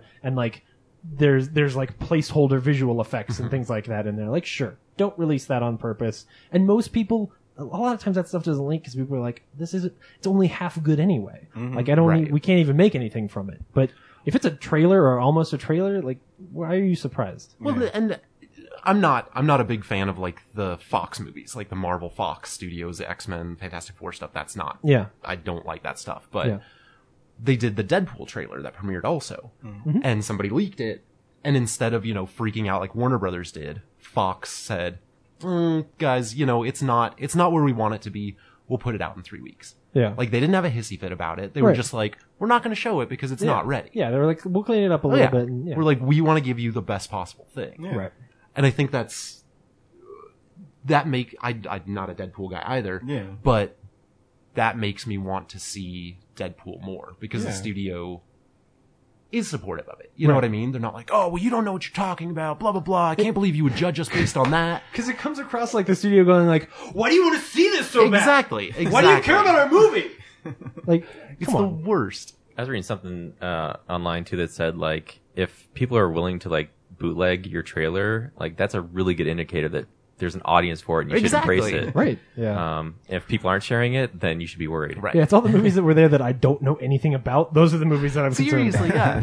yeah. Although Suicide Squad is going to be terrible, just for the record. I I am kind of worried, even though there's some stuff in there I really like. Tonally, that tra- that that quote trailer is awful. I I think the part with Harley Quinn, Joker, and Batman at the beginning looks cool. Yeah. I think all that stuff is um flashbacks. Yeah, it, Oh, it's- totally. it's Yeah, got to totally. It has to be, right? Yeah. Yeah. Because you can't fit Joker into that. And like you guys all watched it, I'm assuming. Um Well, there's a lot of Joker in that clip. there's a lot of Joker in it, but at the very end he has somebody tied to the gurney and he's like obviously torturing them. There's like a split second in that trailer where you see like Dr. Quinn strapped to a gurney and she's like in her like doctoring outfit or whatever. Yeah. So I think we're gonna see him torture her into becoming Harlequin. Yeah, and I'm sure that, that that scene we see earlier where she's like, I think naked and like against a wall and like Right. doesn't have any tattoos and stuff like that. That's clearly probably Right, after right. that. Like, yeah, I agree. I just don't think I don't think that that's gonna work well for the narrative that they're trying to. Uh, this is the third movie. It comes out after Batman Superman. Yeah, Yes. Yes. August. I think. Yeah, I mean, I guess if you count Mar- Man of Steel as the first of them, Well, they are, so we might as well. yeah, I But- guess. yeah, because it all ties together. Remember, Bruce Wayne is sad because Bruce Wayne Financial was destroyed. Because he blew up his building. the place where I think it might work, and this is what I was talking about last week, is if if they are setting up the Joker as a like horrible, horrible killer person, like a, an actual maniacal person, um, and so we see like that kind of a Joker for the first time, then if the Batman movie is the Red Hood story, that would be cool. Like if, if if you set up this character as somebody who's really vicious and bad, and then you make a movie that's a standalone Batman movie where the Joker kills a kid, I that could be cool. But I don't know that that makes for a great Suicide Squad movie. Right. I, I agree with you, but I think, I think it would be hard to do that as the first Batman movie because you kind of have to, like, Joker has to earn that death, and we have to be connected to Robin in some way. I agree. Like, you can't introduce him and then kill him and then be like, look how bad the Joker is. I 100% agree that DC would do that, Right. That, but but they shouldn't do that's that. what I was gonna say. It's like I agree with you that like that that that character absolutely needs to earn things. I think any character in a DC movie should have to earn things. Fair enough. be nice if they could do that ever. But so far, that's not what they've done. and yeah, we're not Yeah. going to get any of that. Anyway, Oh, I just got real sad. oh, uh, what else was there from Comic Con that we that you wanted to talk about? We've gotten de- a little derailed. Is there pretty anything- much pretty much just the uh the werewolf captain america that was it that was the most exciting thing.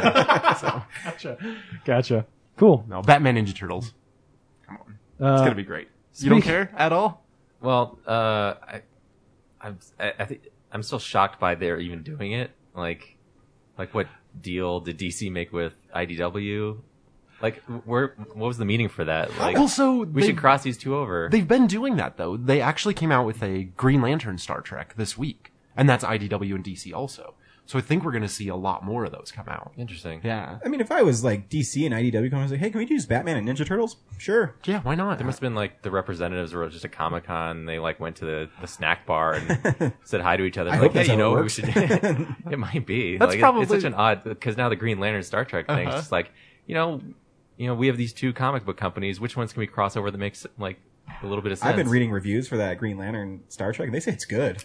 They said it makes sense. Well, yeah, because- there was like space based Yeah. cosmic type stuff, Yeah. and then the the Ninja Turtles, Batman are based in like yeah streets. They're they're both fighting ninjas. yeah. Yep.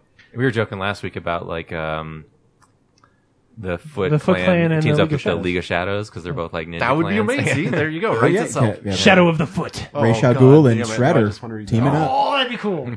But yeah, too, like obviously I've been coming in to get my comics less, so Uh-huh. I'm like a little bummed that like, oh, I got this other one that I have to get, but I have less money to get it. It's going to be a mini series. You'll be fine. I mean, you can almost you can also probably skip it because it's not official like Ninja Turtles canon. Because the official Ninja Turtles canon is is Ninja Turtles two, where we we learned this week that uh, Casey's not gonna really be Casey. Like it's he's got a whole new origin story that they're gonna make up for you. Wait, So- what? Yeah, yeah, yeah. Uh, for for the uh, for the next one, Casey Jones it's is the in there. most- There's a picture of him. It's the most Um, basic origin story yet, also. Yeah, It makes yeah, yeah. no sense. No, they're re- actually yeah, it makes way he's- too much sense. Okay, Yeah, what's because they're going like, on? well, this is earlier in his life, so he's not a guy with like a job who likes hockey yet. Like, you know, they got to make up a new origin for this dude who likes hockey. He probably shoots arrows. That'd be awesome. from what I from what I read, they said he tries to go through the appropriate channels to get something taken care of. Like he sees a crime and goes to the cops, and then the cops won't do anything about it, and he just happens to be playing hockey, so he decides to go fight dudes, and that's his new origin story.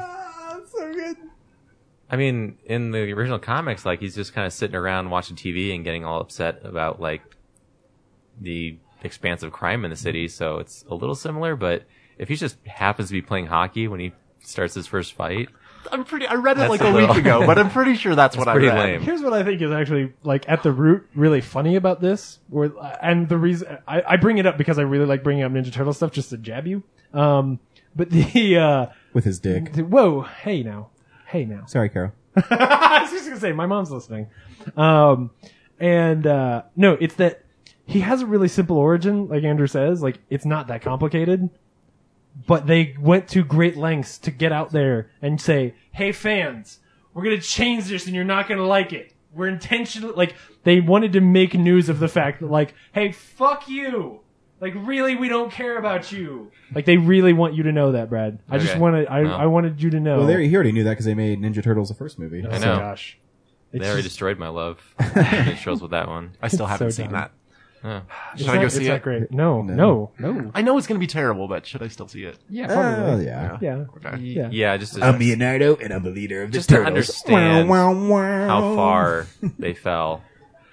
It's got Johnny That Knoxville in it. Do you like Johnny Knoxville? Oh, no. Uh, all right, uh, we're gonna get a free version of Hulu in the fall, so look out for that. Maybe someone will start using Hulu again. Uh, at the same time, Netflix is gonna raise its prices. Um, have they said how much yet? Actually, I gotta look at this. Did they say? Um, I mean, all their content, they're so good right now. Yeah, I Hey, checked my hey. account to see like what the plans were at this point because I've been doing the 7.99 unlimited forever. There's actually like it's 79 7.99 for standard definition and then Mm-hmm. 7.99 for standard plus HD. Like why even have the standard definition Yeah. plan? yeah. So that's the, that's the difference. Is it, it's just gonna go up like a dollar. Um, and I think it defines how many people can be logged in at the same time. Oh yeah, you get two Yeah. accounts on each of them. Right. Exactly. So it's going up like a dollar. Really quick, Um, but they haven't raised their prices in years, so I'm not that. that since we're worried. on Netflix, Yeah. Daredevil. Everybody seen it yet? Oh hell yeah. Okay. And we all loved it. Uh, Oh, Brad yeah. didn't. You didn't love it? I did love it. I, I just took issue with the, like the last four it, four episodes where the narrative is like, the same bullshit. Like, He he didn't like Foggy. He thinks Foggy's an annoying character. I said I Um, didn't like Foggy for a couple episodes because he just bitches about Daredevil not telling him he's Daredevil. That's true. I mean, it's not it's not that in depth of a plot. Like, it's not. Like after the halfway I- point, yeah. it's, uh, Kingpin, they're all just reiterating the same I philosophy. I agree Just a pad time. with that, but No, you don't. I think I kind of do. Like, I'm gonna watch it again, and when it comes out on Blu-ray, I will buy it. Like, I don't do. Does Netflix release Yeah, their stuff yeah, on they're Blu-ray? big Okay. Yeah, they do. does. Yeah, they do. Um, And I, I this is actually the first one where I think I will I'll do the exact same thing because I want to have it in like on Yeah, Blu-ray in high definition, like because that's just gorgeous. not It's so pixelating good. every once in a while. Yeah, right. yeah, because you there's know streams. exactly. Yeah. and you probably went over this also, but the Cast Punisher and Elektra. Yeah, it's Mm-hmm. Yeah. gonna be amazing. Yeah. I'm so excited for this. Walking Hopefully, Dead guy. I, Punisher. will be honest. There's a part of me that's a little concerned because like part of what's really fun about the original, like that first season, is how how much they distance themselves from like comic booky stuff. That the idea that they're going to introduce a Der- Punisher, I'm fine with. He fits into the universe that they've created, but Elektra is getting to a place where it depends on how they do it, right? If if within a few episodes she's like, also I have magic powers and I'm weird and I'm gonna die and stuff like that, like that's where I'm gonna they're gonna take it a little too far for me. But I think knowing that they'll probably get a third season, Yeah. I think they'll stay away from that. yeah, Like, it would be super, super weird if, yeah, they killed her in the second episode and then brought her back. Yeah. And like, oh, it's mystic magic powers. yeah, But to be fair, they also kind of set up mystic magic powers in the entire first season, too. Like, there's a lot of, there's a lot of Iron Fist, like, lure references in that. yeah. So, But that's also I mean they're I guess because they're doing Iron Fist as well, like that makes some sense. So But they're still setting it up. I mean, I think Yeah. Andrew's right. I mean, they're, they're it's still part of the proper Marvel universe. yeah, and they and because they, they, they should. mention the Avengers and stuff in Daredevil as well. Yeah, and they sh- they should start to introduce that stuff. I'm just it, it- the first season is season is so good Right. that it makes me nervous because I'm like, oh man, like part of I, am afraid that part of what I love is the fact that they're that they stay away from that. So um, we'll see. that makes sense. And that'll probably also come back around to later in the show, also. Uh, maybe. I'm just glad the Punisher's going to be a bad guy. Yeah, I think before they even made that show, I think everybody wanted to see, you know, one episode with the Punisher as a bad guy. Yeah. And I think that they're gonna, the fact that they're going to like, well, not the fact, we don't know yet, but that he's probably going to have a pretty long arc in this as the villain of the season. Yeah. Yeah. I think that's gonna be pretty cool. I think it's going to be awesome. Yeah. As long as they fight Ghost Rider, they should team up to fight Ghost Rider. Oh, Yeah. dude, if they got oh, if That they would got- be the best All thing. right, if they started Ghost Rider, suddenly I'm okay. oh, so with. now magic's okay. yeah, no, I know it's weird. The flaming skull is cool. if you yeah well because like ghost rider's ghost rider's been so bad that there's this part of me that would be excited for now that marvel has it back to be like we're gonna do this right and like yeah. How do you Ah, make Ghost Rider right though? I, don't, I don't know i don't know that's why i'm excited i i didn't give a shit about what Daredevil you need to do until is that hire show. James Wan to do Ghost Rider, and because he did Fast and Furious, he does horror movies. yeah So you hire him to do it and make it like a demonic movie. That'd be awesome. Make it rated R. Isn't he doing a DC movie though? Uh, yeah, he's doing um something. Aquaman. Uh, yeah, yeah. I think he's doing Aquaman. we'll see Great. if that happens. Yeah, yeah Aquaman's so cool. right I um, had that conversation with Andrew last week. As long as Aquaman like jumps through two buildings, um, in a cu- in a crazy car. I'd be okay with that. I would watch the hell out of that movie.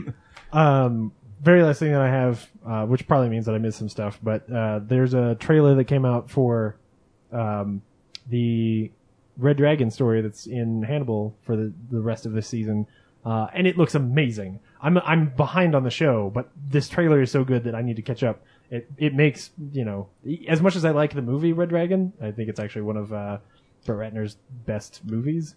Um, this looks really good. That's saying So- a lot too. Brett Ratner's put out some great stuff. I, I okay, you- you're Ha- right. Have you seen Hercules?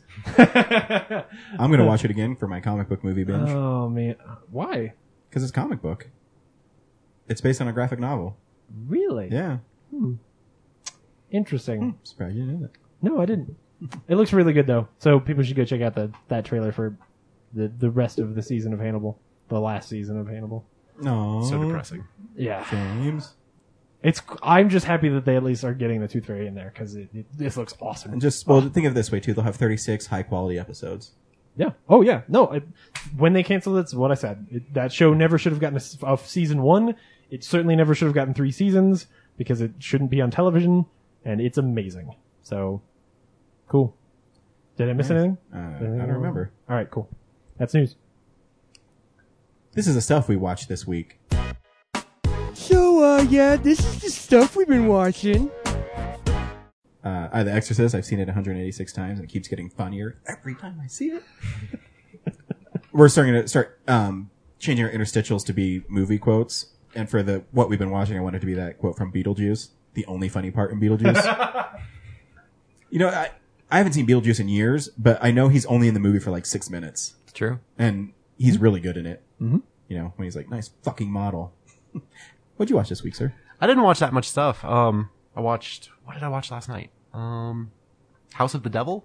Have you guys seen that? Oh yeah, I love that Yeah. movie. It was pretty good. It was about what I thought it was gonna be. Ty West is a cool director. Yeah. You mean a horror movie? Well, Yeah. yeah, that. It, It's more suspense. it is- Yeah. yeah, it's it's very I say it's, It's very almost- 70s ish. Exactly. Like I think Slow burn. it's a love letter to Rosemary's Baby, Yeah. and that's exactly what I expected it to be, and that's exactly what it was. Um, I think the most shocking part is when that one girl's in her car and the That was- third yeah. tr- window gets Yeah. that's pretty smashed great. in. Yeah.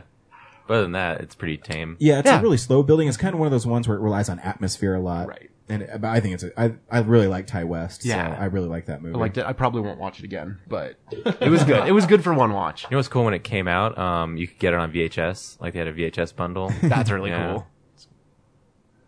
And that's i honestly, I think that's all I watched. So House of the Devil, watch it one time and then fuck it. Yeah, and then and you know what? Just fast forward to the end. You'll be fine. And then go watch The Innkeepers. Yeah, watch The Innkeepers. That's his other one. It's really good. that That one's, good? that one's pretty creepy. Yeah. I'm Um, really interested in that one. Yeah, I haven't seen uh, it yet. I can let you, It's I have like it on it's Blu-ray like for you. Clerks in a Hotel though. Do you think you'd watch it more than once?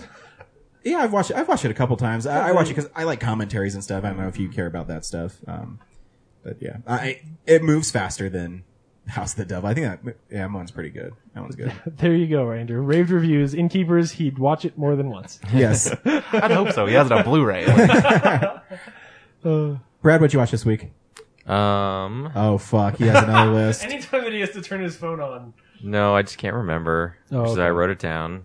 He has been I up watched- a lot lately. You know, What? you've been up late. Yeah, lately and- doing a lot of stuff. Um, I Photography. watched uh, while I was working. I threw Bill and Ted's Bogus Journey on in the background. First time I've ever seen it, and um, it's silly out there. Um, very odd that like one of their like they'll call someone a fag and then do the air guitar. like it's cool. yeah, like it's cool. Like it's just a casual. Yeah. I, I didn't because I noticed in movies from that time they do say that a lot, and I never knew it was like a casual thing to make fun of somebody for. Yeah. It's like a derogatory term. Yeah, nowadays, yeah, definitely. Um, yeah, the the premise is Bill and Ted get killed by their robot counterparts, and uh, his, their robot counterpart counterparts just uh make them look bad while they're running around the afterlife trying to figure out how to come back to the real world. And then uh, William Sadler, who's like the villain from Die Hard, Yeah. uh, is Death, the Grim Reaper, which uh, I didn't know until now. It was, I thought it was funny just because you know he's like this goofy Grim Reaper guy. yeah. Um, so yeah, it was just silly. And Are then, you um, are you clamoring for the third one? not really. I mean, the first one's Alex Winter funny really and all. wants it to happen. Yeah, Get it because he doesn't do anything else. Uh, he directs that stuff. It's like actually. Dan Aykroyd with Ghostbusters. Yeah. Yeah, I think he's a filmmaker now. I think. I think he is. Yeah, Yeah. And Dan Aykroyd's making like vodka or something Yeah. like that. yeah. that makes sense. He, he- he makes that skull head. Yeah, vodka that's cool stuff. yeah. Um, He's really into crystal skulls. but yeah, like Bill and Ted's Excellent Adventure. I, I think is a funny movie, but it's never like been near and dear to my heart. So Mm-hmm. like a third one, I'm like Yeah, I whatever. think they're just silly. Like I don't think they're cinematic. I don't, Yeah. I've never said, man, they should make a third one of this. Yeah. They don't say dude enough. Oh, and then um, uh, what's his name? George Carlin. Like yeah. he's part of the charm of it, and Yeah. obviously he won't be around for the third one. So What? Why? Oh, by the way, James. Hey, you know what we should do for George Carlin? We should um, play that scene from Jay and Silent Bob where he talks about giving head. Okay. These are the rules of the road. This sucks balls, man. How come we ain't getting no rides? Cause you're doing it all wrong. You gotta give the driver a little incentive. Like how? Like this. Yeah, but what happens when they pick you up and you don't make with the head? Don't they kick your ass to the curb? Sure, if you don't make with the head. Yeah. Hey, if it'll get me a couple hundred miles across the country, I'll take a shot in the mouth. Yeah, but we ain't gay. Don't be so suburban. It's the new millennium. Gay, straight, it's all the same now. There are no more lines. Well, there's a line, and on this side of it, we ain't gay. Hey, all the hitches do this. Why do you think people pick us up? If you get a ride, it's expected. I don't care who the driver is. It's the first rule in the book. What book? The unwritten book of the road.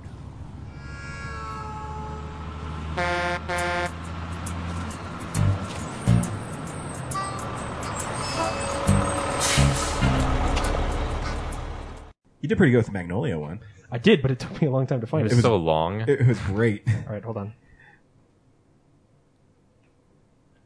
I almost cried listening to it again. It's like, it was like, you fucking piece of shit. Why do you need it to? You already have a long break. What do you need another one for? No, it's because you want me to come back and have us have a conversation about something that isn't in the show. Anyway, So? whatever. Why does it matter? What are you like a professional? Fuck this guy. I wanted to make Okay, Bill and Ted's Excellent Adventure. Speaking of George Carlin, and I forgot to write it down, is uh, I've been trying to watch Jersey Girl. yeah, you don't like it? Is there a problem?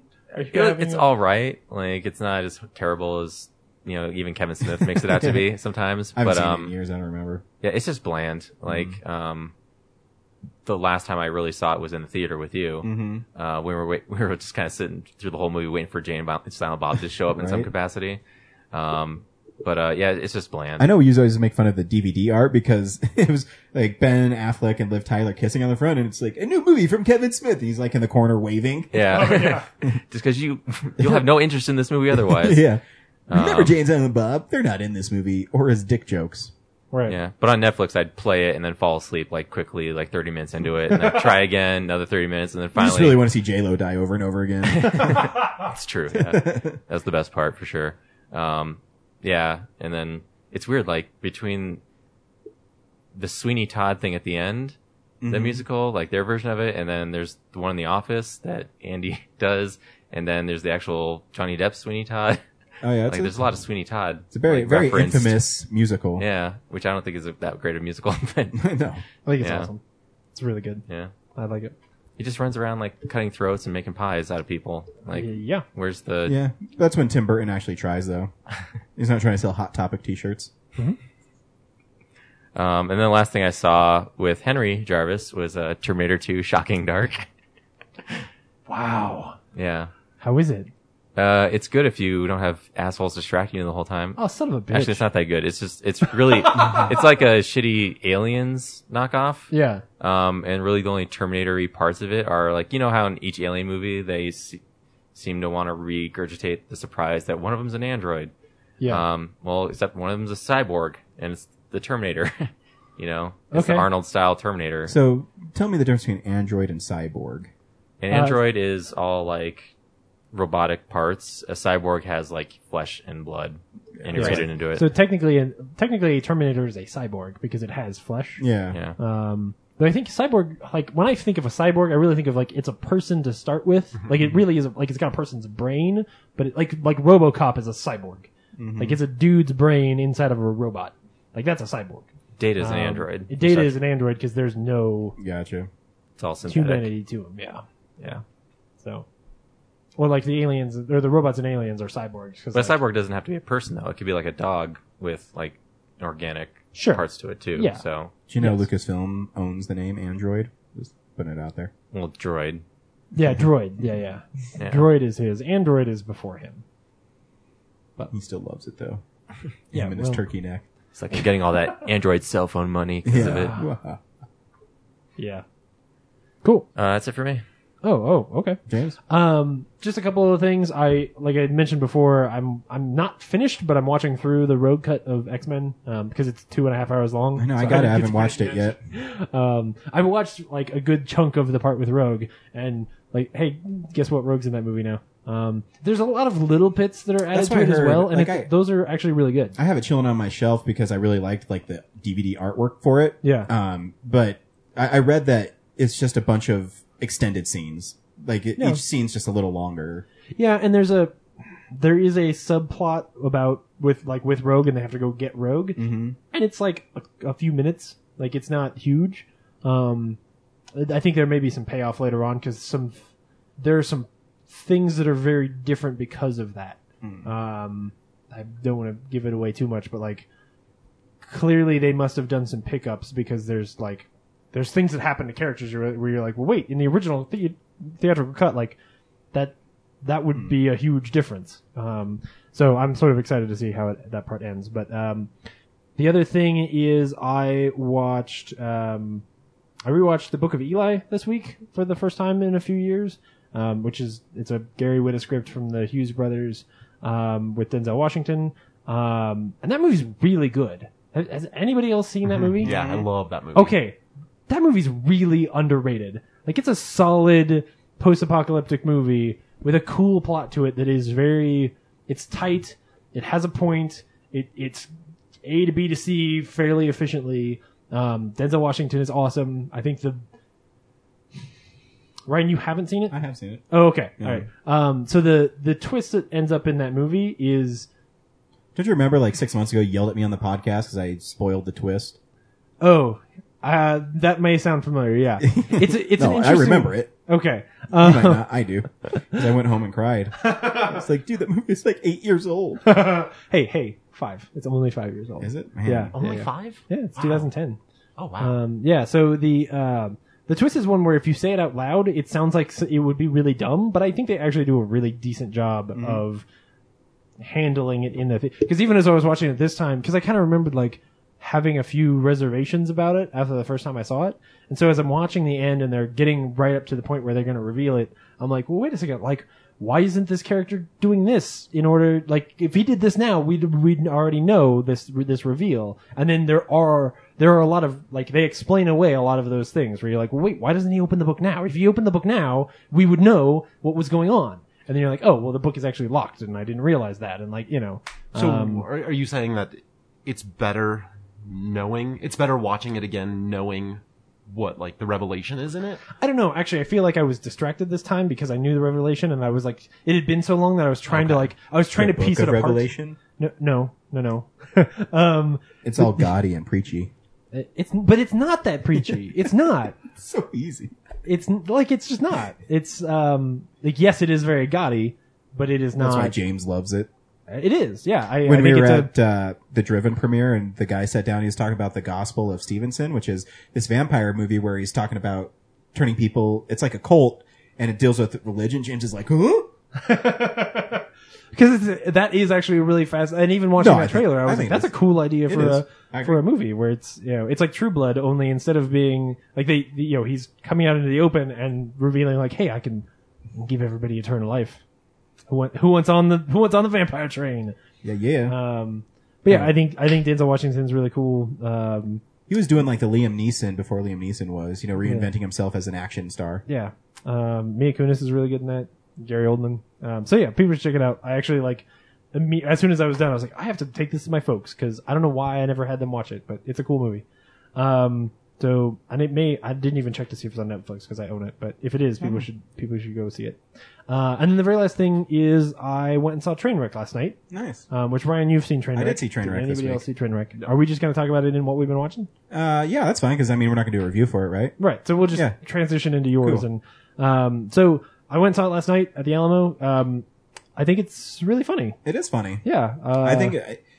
It, you it. I was actually shocked. It's more rom com than I thought it was gonna be. totally. because Uh, it you know Amy Schumer and I th- actually think she's really funny and I think her Mm-hmm. show's pretty funny, but she plays it pretty straight Mm-hmm. as a romantic comedy and I think maybe that's why it worked because I think everybody was expecting her to be really goofy and out there, but she played it pretty straight except the role reversal where she's the one who's the problem and it's not really the guy. Yeah.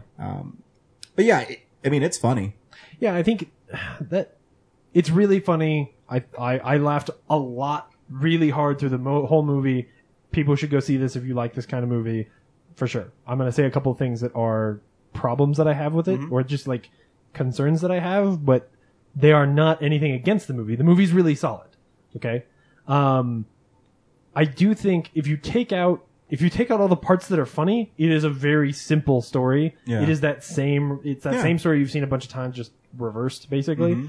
Um, which you could say of a lot of movies, right? Like this Mm-hmm. no, but is you're a movie right. If where they the didn't, comedy if they makes didn't it. make Amy Schumer and she wasn't dirty in it, it'd just be a romantic comedy. yeah, That, um, you know, one of those unfunny ones. Yeah, and so that's why I got distracted a couple times in the movie because I didn't. I don't. I don't really care for. I. I- I don't follow Amy Schumer is the way I should say it. Uh, so I went and saw this movie because I really love Judd Apatow movies, and for me, there are probably fifty other directors in Hollywood who could have made this movie and could have made it just as good. Like my problem is that I don't think I don't even know that it's that he didn't love this movie. I think he probably really likes this movie and is really proud of what he made. It's not the movie I wanted from him. Well, he, uh, I can tell you a backstory behind Sure. it. Is he wanted Amy Schumer to write a movie, and he said he would direct it so it'd be made. Oh, okay. So he did it so he she could make a movie. Oh, okay. Well, then, Not I'm- that, cool. That sounds bad. She probably could have done it anyways, but she wasn't as a hot commodity last year. Yeah. So if Judd Apatow, who's made great movies, says, "Hey, I want to make this movie, and we've already written the script," um, then I It's gonna think get made. It's going to get made. Yeah, and so that that is sort of my problem is that like in the in the pantheon of Judd Apatow movies, for me, this is the weakest one, just because it is. Yeah, and it's, not really just- a Judd Apatow movie, though. Well, well, yeah, this feels like a movie produced by Judd Apatow, Yeah. not a Judd Apatow. Yeah, no, The fact that he exactly. didn't write it, me, what it makes me realize, I guess, is that I don't care about him as a director. I care about him as a writer, um, and that's what I guess I didn't know that until this movie. Mm. Um, it's kind of like going and seeing Cop Out. You know, it's like, Yeah. hey, you did fine. It's a fine movie. I enjoyed myself. Uh, Please don't do this again. like, it's not. Um, I don't know. I mean, I'll highlight some things. Uh, there's one part that made me really uncomfortable when Amy does like the walk of shame, and my wife had this laugh like she's done it before. you know, it's it's it's really it is a really uncomfortable. Uh, but besides that, I think she's actually really good. I didn't know Yeah. she's such a great actress. Um, I think Colin Quinn as her father was great in it. yeah, Um, that whole that whole storyline's really yeah, and uh, LeBron James was funny. I didn't think he could be f- funny, but you know, sometimes you put athletes and stuff, they're just awful. Dan Marino and um, Ace Ventura. John Cena is hilarious. Oh, John Cena's great. Oh, my I- I goodness. just love it because he's this gay guy who doesn't know he's gay, so he always says he's really weird gay stuff.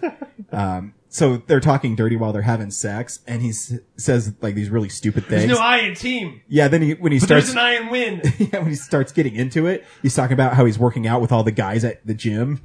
it's really funny. You well, did watch but that it. that ties in. I don't even know that it's that he's because they don't go they don't get real specific and say that he's gay and doesn't know it. No. there's because he's But remember in the movie theater though, he's saying all those gay things. to That but one guy. he says "I will things punch that- you so that hard doesn't you'll know." fill it in your dick hole." because I feel, I feel like the um the like the scene where the two of them break up is one of the most honest scenes. Mm-hmm. Oh in yeah, the movie. no, oh, it's Uh, great. It's really good. he's like, "You're and an I, asshole." I think he fits into that whole like role reversal part of the movie because LeBron James does the same thing. Yeah. Um, where, uh, like they've- he's got yeah, you're right. John Cena has these lines where it's like. He talks about the fact that he and all of the other guys he works out with like talk about their relationships when they're at the gym and like how they feel and all this stuff and you're like that's you know clearly what would obviously be Mm-hmm. on the on the female spectrum uh, in any other horrible movie. Um, so yeah, I don't know that it's that he's gay. It's just like it's just she takes all those roles and gives it to him. Um, but that scene in the theater is and all Oh, yeah. all all improv. I look like Mark Wahlberg, eight Mark Wahlberg asshole. All of those lines in that movie theater are all just John Cena improving. Like Really? he's genuinely really pretty funny. good. Oh yeah. Yeah, yeah, yeah. There's a whole featurette online that um, Well, you have to be good to be in sports entertainment. well, here actually, I'll, I'm just gonna play it because I think this is hilarious. So hold on. Amy, What's up? is that wine in the box? We had this idea that Amy would have a boyfriend, and we thought, what kind of boyfriend can she be awful to where the audience won't be very mad at Amy? So we thought, well, maybe he's just in incredible shape. Yeah, John Cena. He just he blew our minds. Wonderful film. Hey, Mark Wahlberg, shut up. Mark Wahlberg? Mark Wahlberg's like 150 pounds. I look like Mark Wahlberg ate Mark Wahlberg. when we did the theater scene, all that improv stuff, it was a lot of fun. I will get crazy up in here. You like movies? We'll make a movie. Oh, God, you we'll make Mama Say knock you out. He said some of the strangest things I've ever heard. That's right, Martin Lawrence. I'm on that drank right now. Oh, really? Believe it. I'm dangerous now. I did not write most of his lines. I will make your world horrible. You understand? You like jokes? You funny man, comedian? Yeah. He just would open his mouth and it would fly out. See, I'm an easy target because I'm big. Yeah, that's right. Walk around, I'm an easy target. Everybody wants to shoot all over me. That's fine. And I'm like, what? I have to be loud. If I'm loud, they'll think I can actually fight. You know that I'm a horrible fighter. I'm nervous. I don't know what to do. I don't want to get in a fight with this guy. Maybe a rapper or something. I didn't call me no damn rapper. you a rapper. So, if you want to see a funny R-rated comedy with some moments that you would never expect, just go see this movie. We can just silence the violence. Watch the movie, okay? Silence the violence. This is a public enemy reference. No, no. A public enemy reference would be you want to find out if 911 is a joke? Because we can take it straight to the Terror Dome. All right? I bought Fight the Power. Oh, this son of a I bitch watch is doing... Spike Lee movies. He's doing quotes, Don't. movie quotes. Don't. Okay? Do the right thing. Do, let's do the right thing. Yeah, so it's just like the fact that he can just sit there and off the cuff like say all of that. I think it's hilarious. Well, I He's tell really everybody it's it's hard to be in the WWE, like going out there and being able to cut promos off the top of your head. Why do you think The Rock's such a great actor? Yeah. Because he's able to do it too. good. Yeah, I would love to see John Cena start to do that and and be in more movies than just like the Marine. oh, that's right, he was in that. Oh, yeah, he's been an actor for a long time. Yeah, he's just never been The Rock. No, he's not as chari- chari- uh, charismatic as The Rock. I don't think he can carry a movie. Oh, No, the but Rock he can't could even be- seen his fucking guns. Oh, He could be a dude in a like Expendables movie, and he I think he'd be yeah. fine. he Like, could be like in a Predator movie. yeah, oh, totally, yeah. He just couldn't be. He couldn't be Arnold Schwarzenegger's Hmm. No, character. exactly. He could be the other dude who gets killed like three quarters of the way through. He's already had a bunch of movies. Remember, um, The Marine Two, yeah, yeah, or yeah. Sixteen rounds. oh yeah, the Marine. That's what I'm ta- I thought. I had another title in 16 my head. rounds, that's right. Yeah, sixteen Yeah. rounds. Yeah. I know a lot about John Cena You movies do. I've never seen. Are you a John Cena fan? Nope. You can't see me. Uh, So yeah, I think Trainwreck was fun. yeah, I do too. I think people should go. See Yeah, it. I think absolutely. It's really funny. It- It's a fun movie. I just really want. I want Judd Apatow to go write another movie. Yeah, I'm sure he will. Yeah. Oh, I'm sure. Yeah.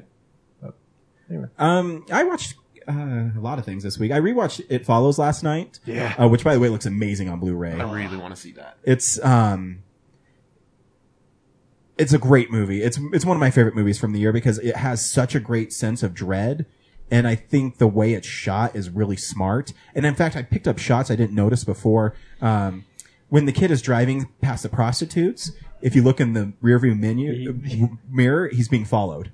Like the things behind Really? him. Yeah. And the, so the very contentious Real Nerds podcast scene of Yes. him going driving. But by no, the I hospital. mean rewatching it. I agree with you. Um, Really? the ending, yeah. Um, oh wow. So I, the only For Uh, people who haven't heard that episode, I, what was your Okay, so thing? I I was of the opinion that he he drives past the prostitutes and does not sleep with them, passing on the, the curse, Mm-hmm. and that the end of the movie is him him at the very least knowingly being followed. yeah, The question is, well, or so for me, I end that movie saying one of them is being followed, they are in love, they both know one of them is being followed and will live the rest of their lives being followed, and okay with the fact that death is eventually going to catch them. Um, which to me is like this very like kind of heartwarming and uplifting. Like I think it's a horror movie that ends with a like, "Hey, you're gonna die and it's okay. like it's okay." I always wondered too when I was watching. I said, what if you got on a plane and like flew to I don't know, fucking Ireland? How long would it take for that thing to get there? Yeah. Oh yeah, yeah. Then we we had this whole conversation. in the But episode. but, I, guess it might be able to. When you first saw it, you read it, uh, and I don't think either of these is No, wrong. no, I read it that he did, and it killed it, them so fast that it yeah, caught up. To yeah. That him. it w- that, that scene was the, the it, it But- getting back to him. But when I rewatched it and I saw the thing in the rearview mirror, I'm like, he did. He just kept on going because he realized he could never get away from it, Right. and that's why that film is so smart. Um, Well, either either that or or that he he drives up there and there's this moment, there's this choice he has where he can like- he's like, I can pass this thing on. A, I can have sex with a prostitute and pass this on to them. Not only cursing them, but doing something that I wouldn't otherwise do, like being a person I I didn't intend on being because of this curse, Mm-hmm. or I can not and be okay with where I am. And so for me, that's that's the choice. he and and makes. it makes sense too because the director does a lot of shots of that boy longing to be with that girl. Yeah. and I think he made that choice that he said, you know what, I want to be with her, and I'll. And I think it's a way of two of him protecting her that he always has to be around because Mm-hmm. oh, I like that. if he's around, then and he dies, then Yeah. you know, Because what they never answer in the movie is like, if they're together and he has sex with her, does it go back to her, Yeah, or I don't does know it how just that stay with works. him? I don't know how Because that I, works. Mm-hmm. I like that a lot. If is if it stays with him and he's just like, you know what? If it's following me, I know where it is and I can protect her. Yeah. I like that a lot. Oh, that's if- sweet. Yeah, watch it again because he does a lot of like watching her and making sure she's okay. Um, the only bummer is the Blu-ray only has this really small featurette on it. Oh shoot. And then it has, I haven't listened to the commentary yet, but it's not even with the director. It's hosted by Nerdist and a bunch of people, uh, horror writers. Huh. I heard it's really good, but I would really like to hear what the director had to say. But, Yeah. But maybe he's doing it on purpose and I respect that, like a Spielberg. So, Yeah. um, but yeah, it looks great on Blu-ray and the sound is amazing on Blu-ray. Cool. Um, so definitely check it out. Um, I went and saw Love and Mercy with my cousin Lisa, and Love and Mercy is the Brian Wilson um, biograph uh, biographical film. Um, it stars Paul Dano as a young Brian Wilson, and he's amazing in the film. He really, really is good. John Cusack plays uh, Brian Wilson in the '80s, and he's not as good as Paul Dano. Aw. Um, he is it is he not good or is he not as good as Paul Dano? there's it's, here's a, here's my problem with Oh, it is shoot. Paul Dano because if you don't know the story of Brian Wilson is he's a musical genius, but he also suffers from schizophrenia and he hears voices in his head, but it was amplified when he started using drugs. So he started using drugs and kind of went crazy and um and Tried to it- tried to kill himself. with that yeah, a and couple he, times. so he, he he was basically just a shell of who he used to be. And the film is really interesting because it shows his relationship with his doctor and his entourage and how they were basically enabling him to be this way. Hmm. Mm. They would overprescribe him drugs. Mm. And it, it it's a really cute story because it opens with Paul Dano starting to um, figure out how, or Brian Wilson trying to figure out Pet Sounds, which is considered one of the greatest albums of all time.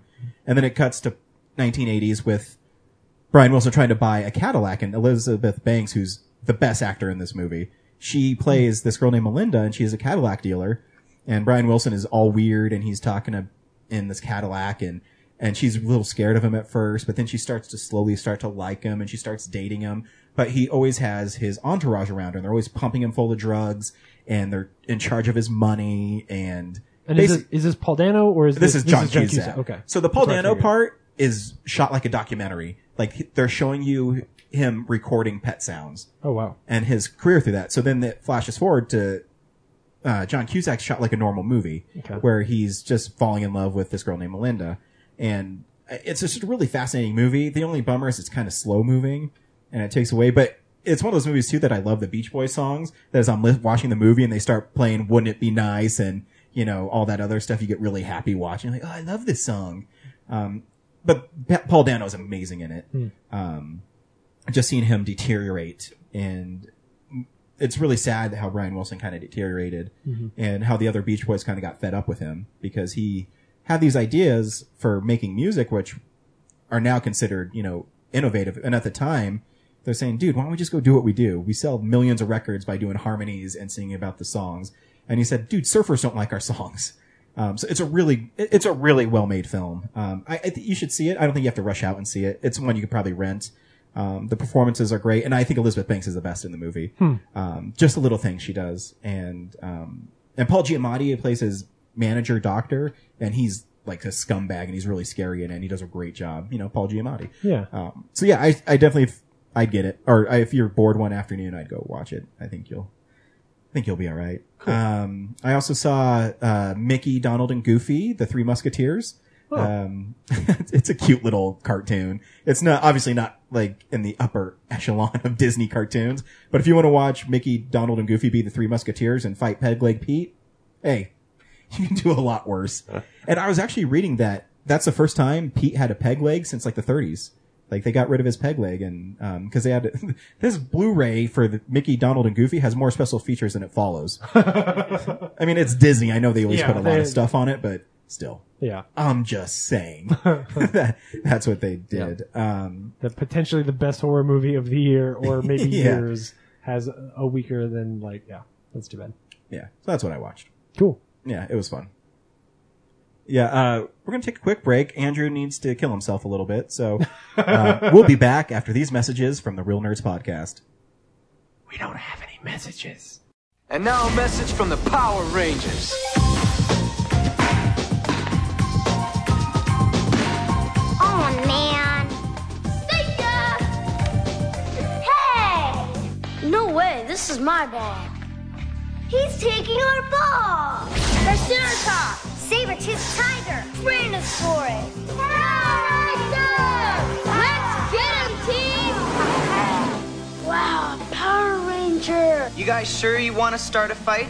We were just doing what the Power Rangers would do. Not. There's never any question about the monsters you see on TV. But this isn't TV, it's real life. Just because you think someone's wrong doesn't mean you should attack them. But he took our ball. Do you mean like this ball? Yeah. Hey, his ball looks like ours. Very. Sorry we ganged up on you like that. That's cool.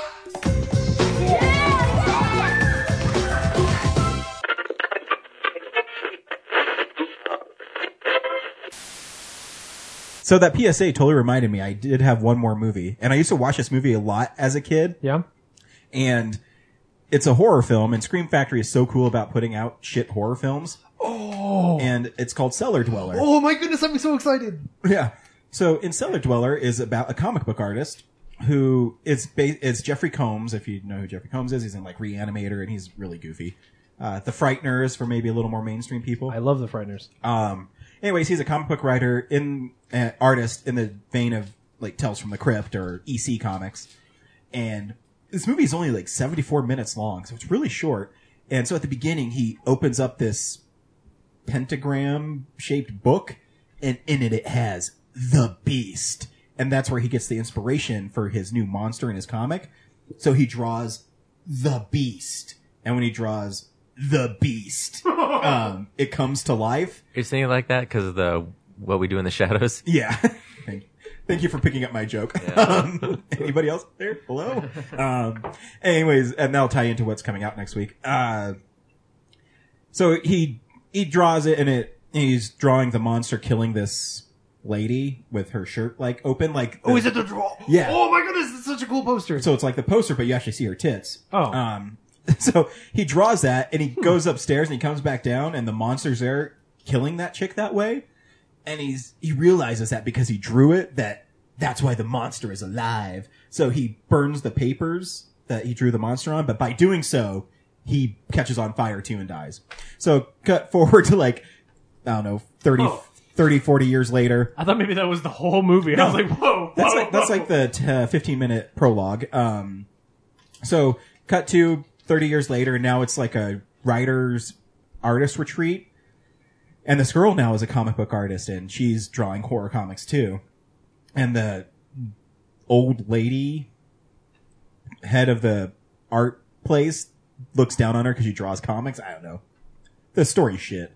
Um, written by uh, Don Mancini, who wrote Child's Play. Um, anyways, so she's there, and they won't let her in the cellar because that's where that one guy died in the fire, and they blamed him for like murdering some the chick, whatever. So eventually, she talks her way to being in the cellar, and guess what? She finds guys the book with the beast, and so she finds it and she draws the beast again, and he comes back and he starts eating people but whatever she draws, like the the people there are mean to her, so she would draw a comic page with the monster eating them, and so whatever she draws happens.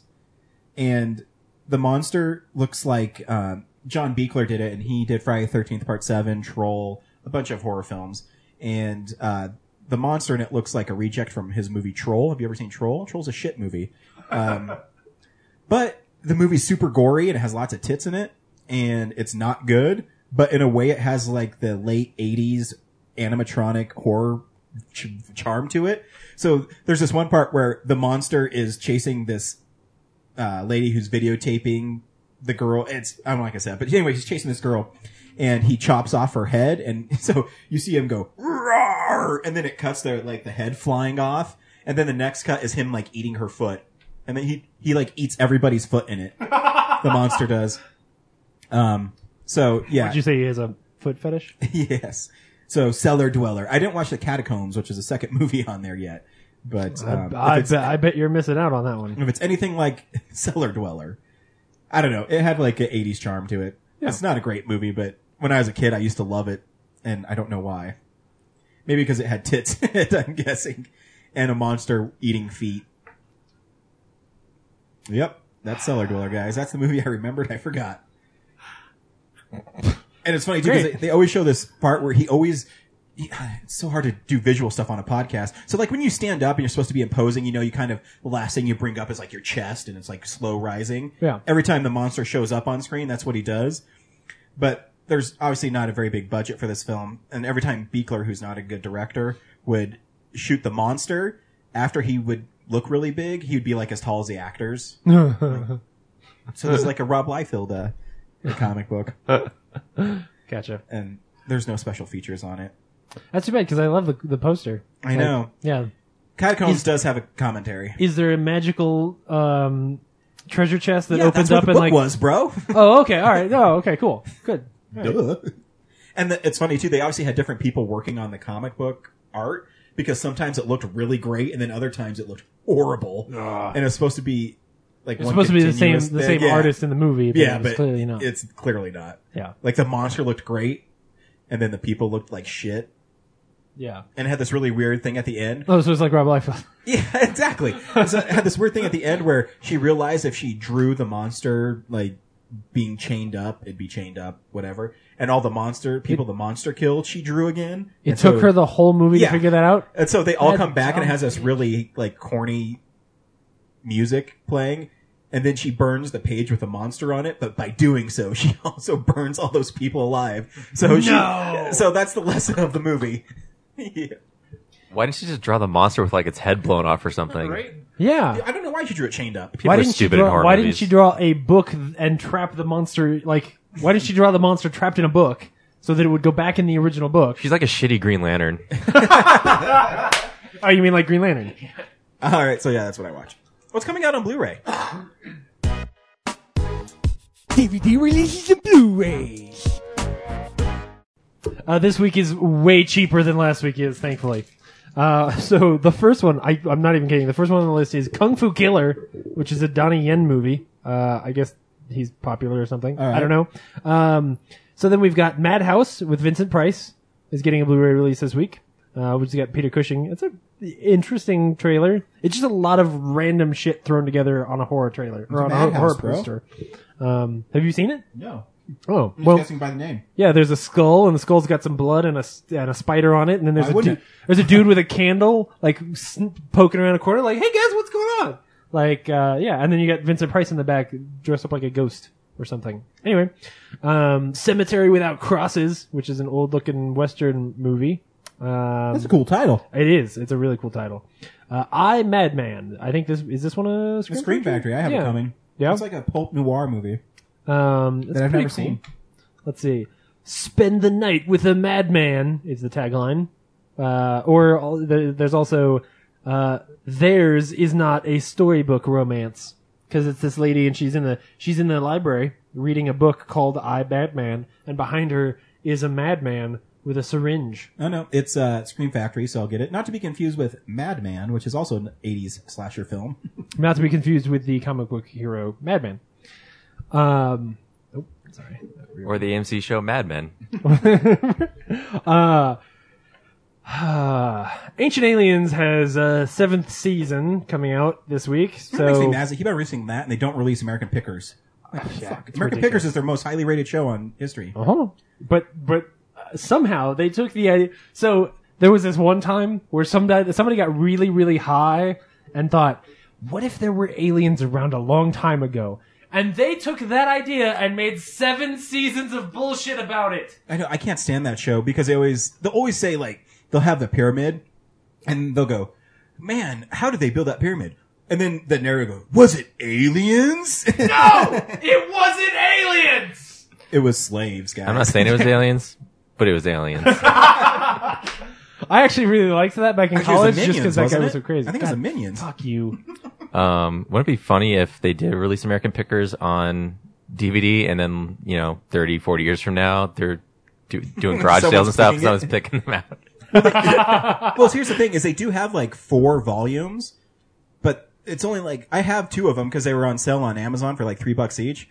But they only have like four episodes on each one. Oh. I don't know why they put them on fucking seasons. Yeah, they need to they need to put them out on DVD and then Mm-hmm. have a unskippable trailer for Ancient Aliens on the beginning of every episode.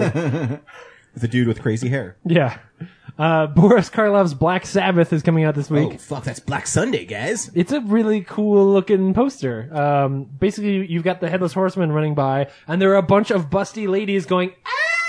See, I like that stuff. Yeah, that's why it's I a got really- Vampire Lovers on Blu-ray. Yeah, it's a. Pre- I think he's also flying. It's a flying headless horseman. Like Sweet. his horse is just Why wouldn't he fly? look, look, there's even like a cloud just shooting out of the back, like he's like he's like Martin? rocket propelled. that's a that's pretty good. Um, House of a Thousand Dolls, uh, which again is just some old. uh, Isn't What We it's Do in the another Shadows Vincent coming Price out? movie. No, that's next week. Oh, it's That's next the week week? after. Yeah. Um, House of a Thousand Dolls is also Vincent Price. Um, this is. I think this is just a movie where like s- some lady gets raped. Honestly, like All that's right. what the poster looks like. Like there's Vincent The Price, and he's like rapiest movie of the year. Yeah, like there's a woman in a bikini, and then there's another woman getting attacked by two men, and she clearly doesn't If want to you go thought with them. Last House on the Left was rapey, Yeah. wait till you see Vincent Price in what's it called? Uh, House I- of a House of a Thousand Thousand Dolls. So actually, a thousand women. Are, never mind. I don't. I don't even want to think about it. It sounds horrible now. I don't want to see that movie. What I no, I was gonna say what I do want to see. You wanna but I see don't- this. No, You I, wanna don't- see I don't this. want to see this. Uh, Kung Fu and titties comes out this. That's a real name. That's a real Oh. I'm gonna fucking order that. Kung Fu and titties. How Kung, much is it? Look, click Kung on the link. Fu ampersand titties. It's 1995 on Amazon. Comes out July 21st. Starring It's a- Balky. Balky from Balky's in it. yeah. Uh, so, um, there's a guy. There's a guy in a gorilla costume, and he's got Mm-hmm. like a sexy lady with a hat on. Like maybe she flies a plane. so good for her. She's a she's an educated woman.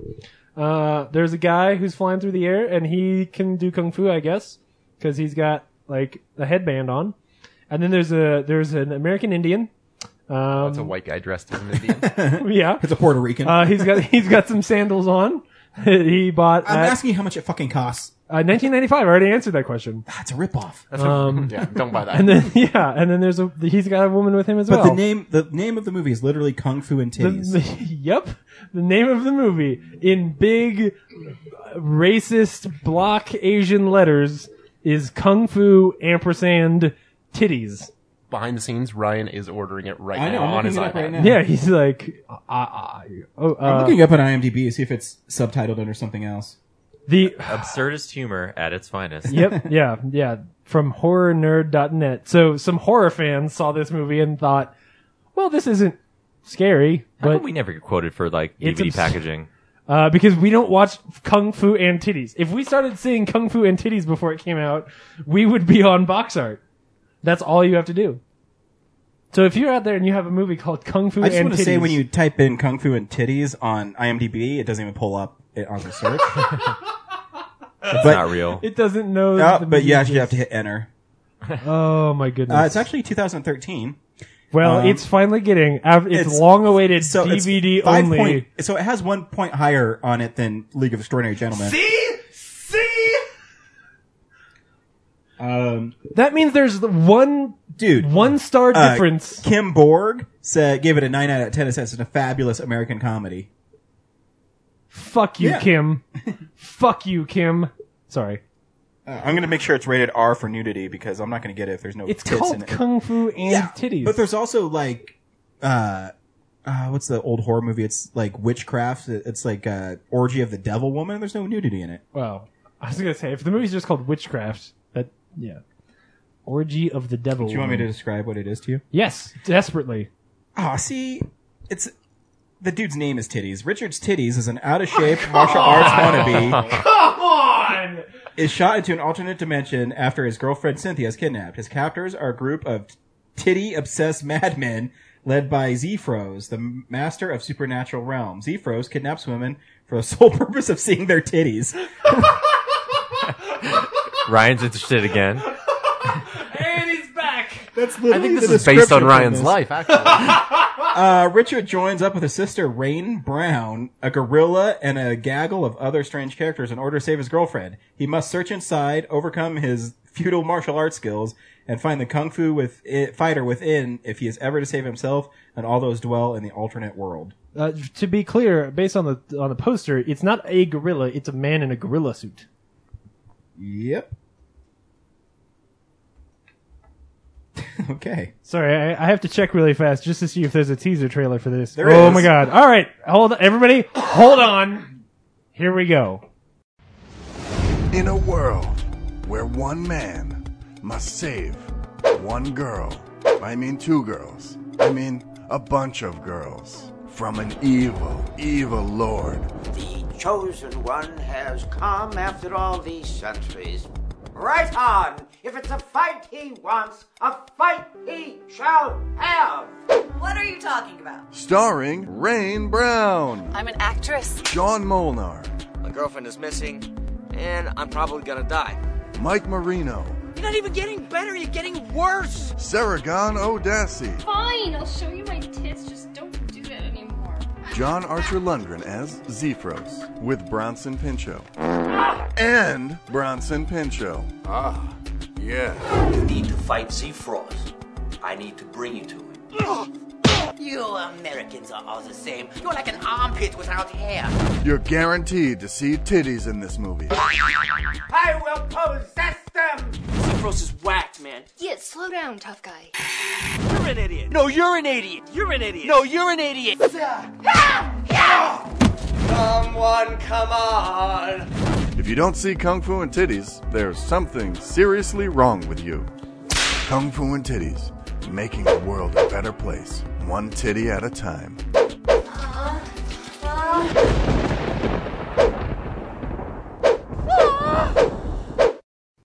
in text Alright. on the screen. So there you go, Ryan. There will be boobs. I'm not going to spend 20 bucks on it. Oh. I hope I find it in a trash can. Oh man. Anyway, that's what's coming out. Thankfully, Um, on Blu-ray this week. Uh, this week we went and saw Marvel's tiniest hero, Ant Man. Aw. Who should I pick on? Andrew, should people go see Ant Man? Yes, definitely. Turn off the podcast right now. Go see the movie. Okay, yeah, go see it. Perfect. Sweet. I love it. James, should people go see Ant Man? Yeah, absolutely. Not my favorite Marvel movie, but it's still really fun.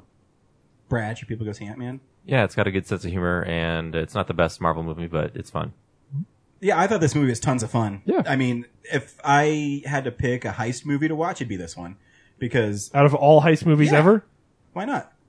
Okay, sure. You can just say some bullshit that's not true, but Wh- okay. which one did you watch instead? I don't know, like fucking Heat, Heat, or yeah. like You know what? Fucking Heat's overrated. no, I'm just You're like, overrated. This is the first one I thought of. Like this isn't the best heist movie. Here, fine, fine, bank job. Heist. I'm pandering to you. I know, but I still think Ant Man's a better movie. All right, but a Um, better heist movie. Never mind. Never mind. Anyways, Ant Man's a sweet comic book heist movie where a dude can talk to ants, and uh, yeah, they did that in the movie.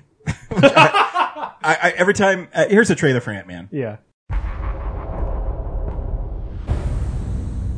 Imagine a soldier the size of an insect. The ultimate secret weapon. If you give godlike powers to everyone, it's gonna be chaos. So how do we stop him? I know a guy.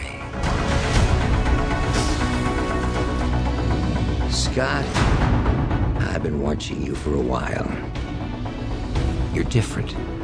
And I believe everyone deserves a shot at redemption. Do you? Absolutely. My days of breaking into places and stealing stuff are over. What do you want me to do?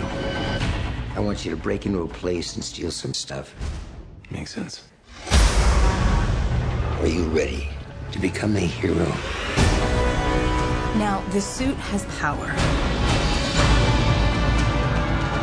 You have to learn how to control it. And these are your greatest allies. You're kind of cute. Whoa. When you're small, you have superhuman strength. You're like a bullet. So you need to know how to punch. You want to show me how to punch? Show me how to punch.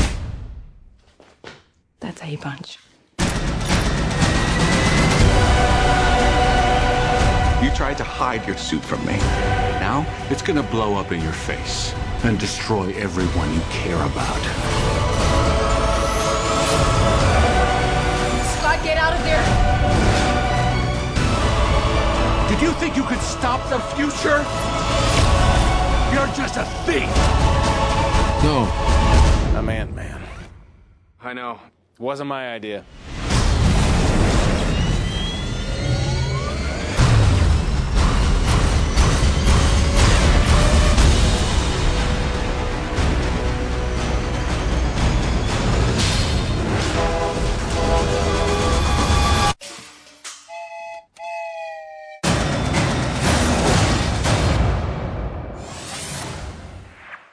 Every time I watch this, I was like, "There's no way he's going to talk to ants. Like, how are they going to pull this off in a fucking movie?" Oh, they haven't Uh, talked to ants. That's how. Yeah, and then he, they just do it. The whole movie is him talking to ants, him or Michael Douglas. What was the name of the big one that got an- annihilated by a bullet? Oh, that was so sad. Anthony. Anthony, yeah. Oh, Oh, it's gonna oh, take so spoilers good. also. Yeah. Yeah, Alright, yeah. Uh, so- Uh, So for, for the record, we are going to start spoiling this movie because there's some things I, that we have to talk. I guess about. we should explain the movie first before we start talking about it. Yeah. Uh, in the movie, Paul Rudd plays Scott Lang, who is a master Anthony, thief. I just got it. Anthony.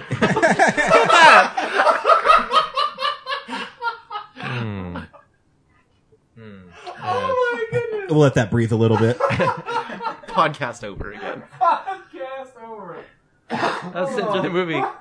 Granted, I was like kind of nodding off because it was so late, but I, I was just like, what a generic name for a character in this movie.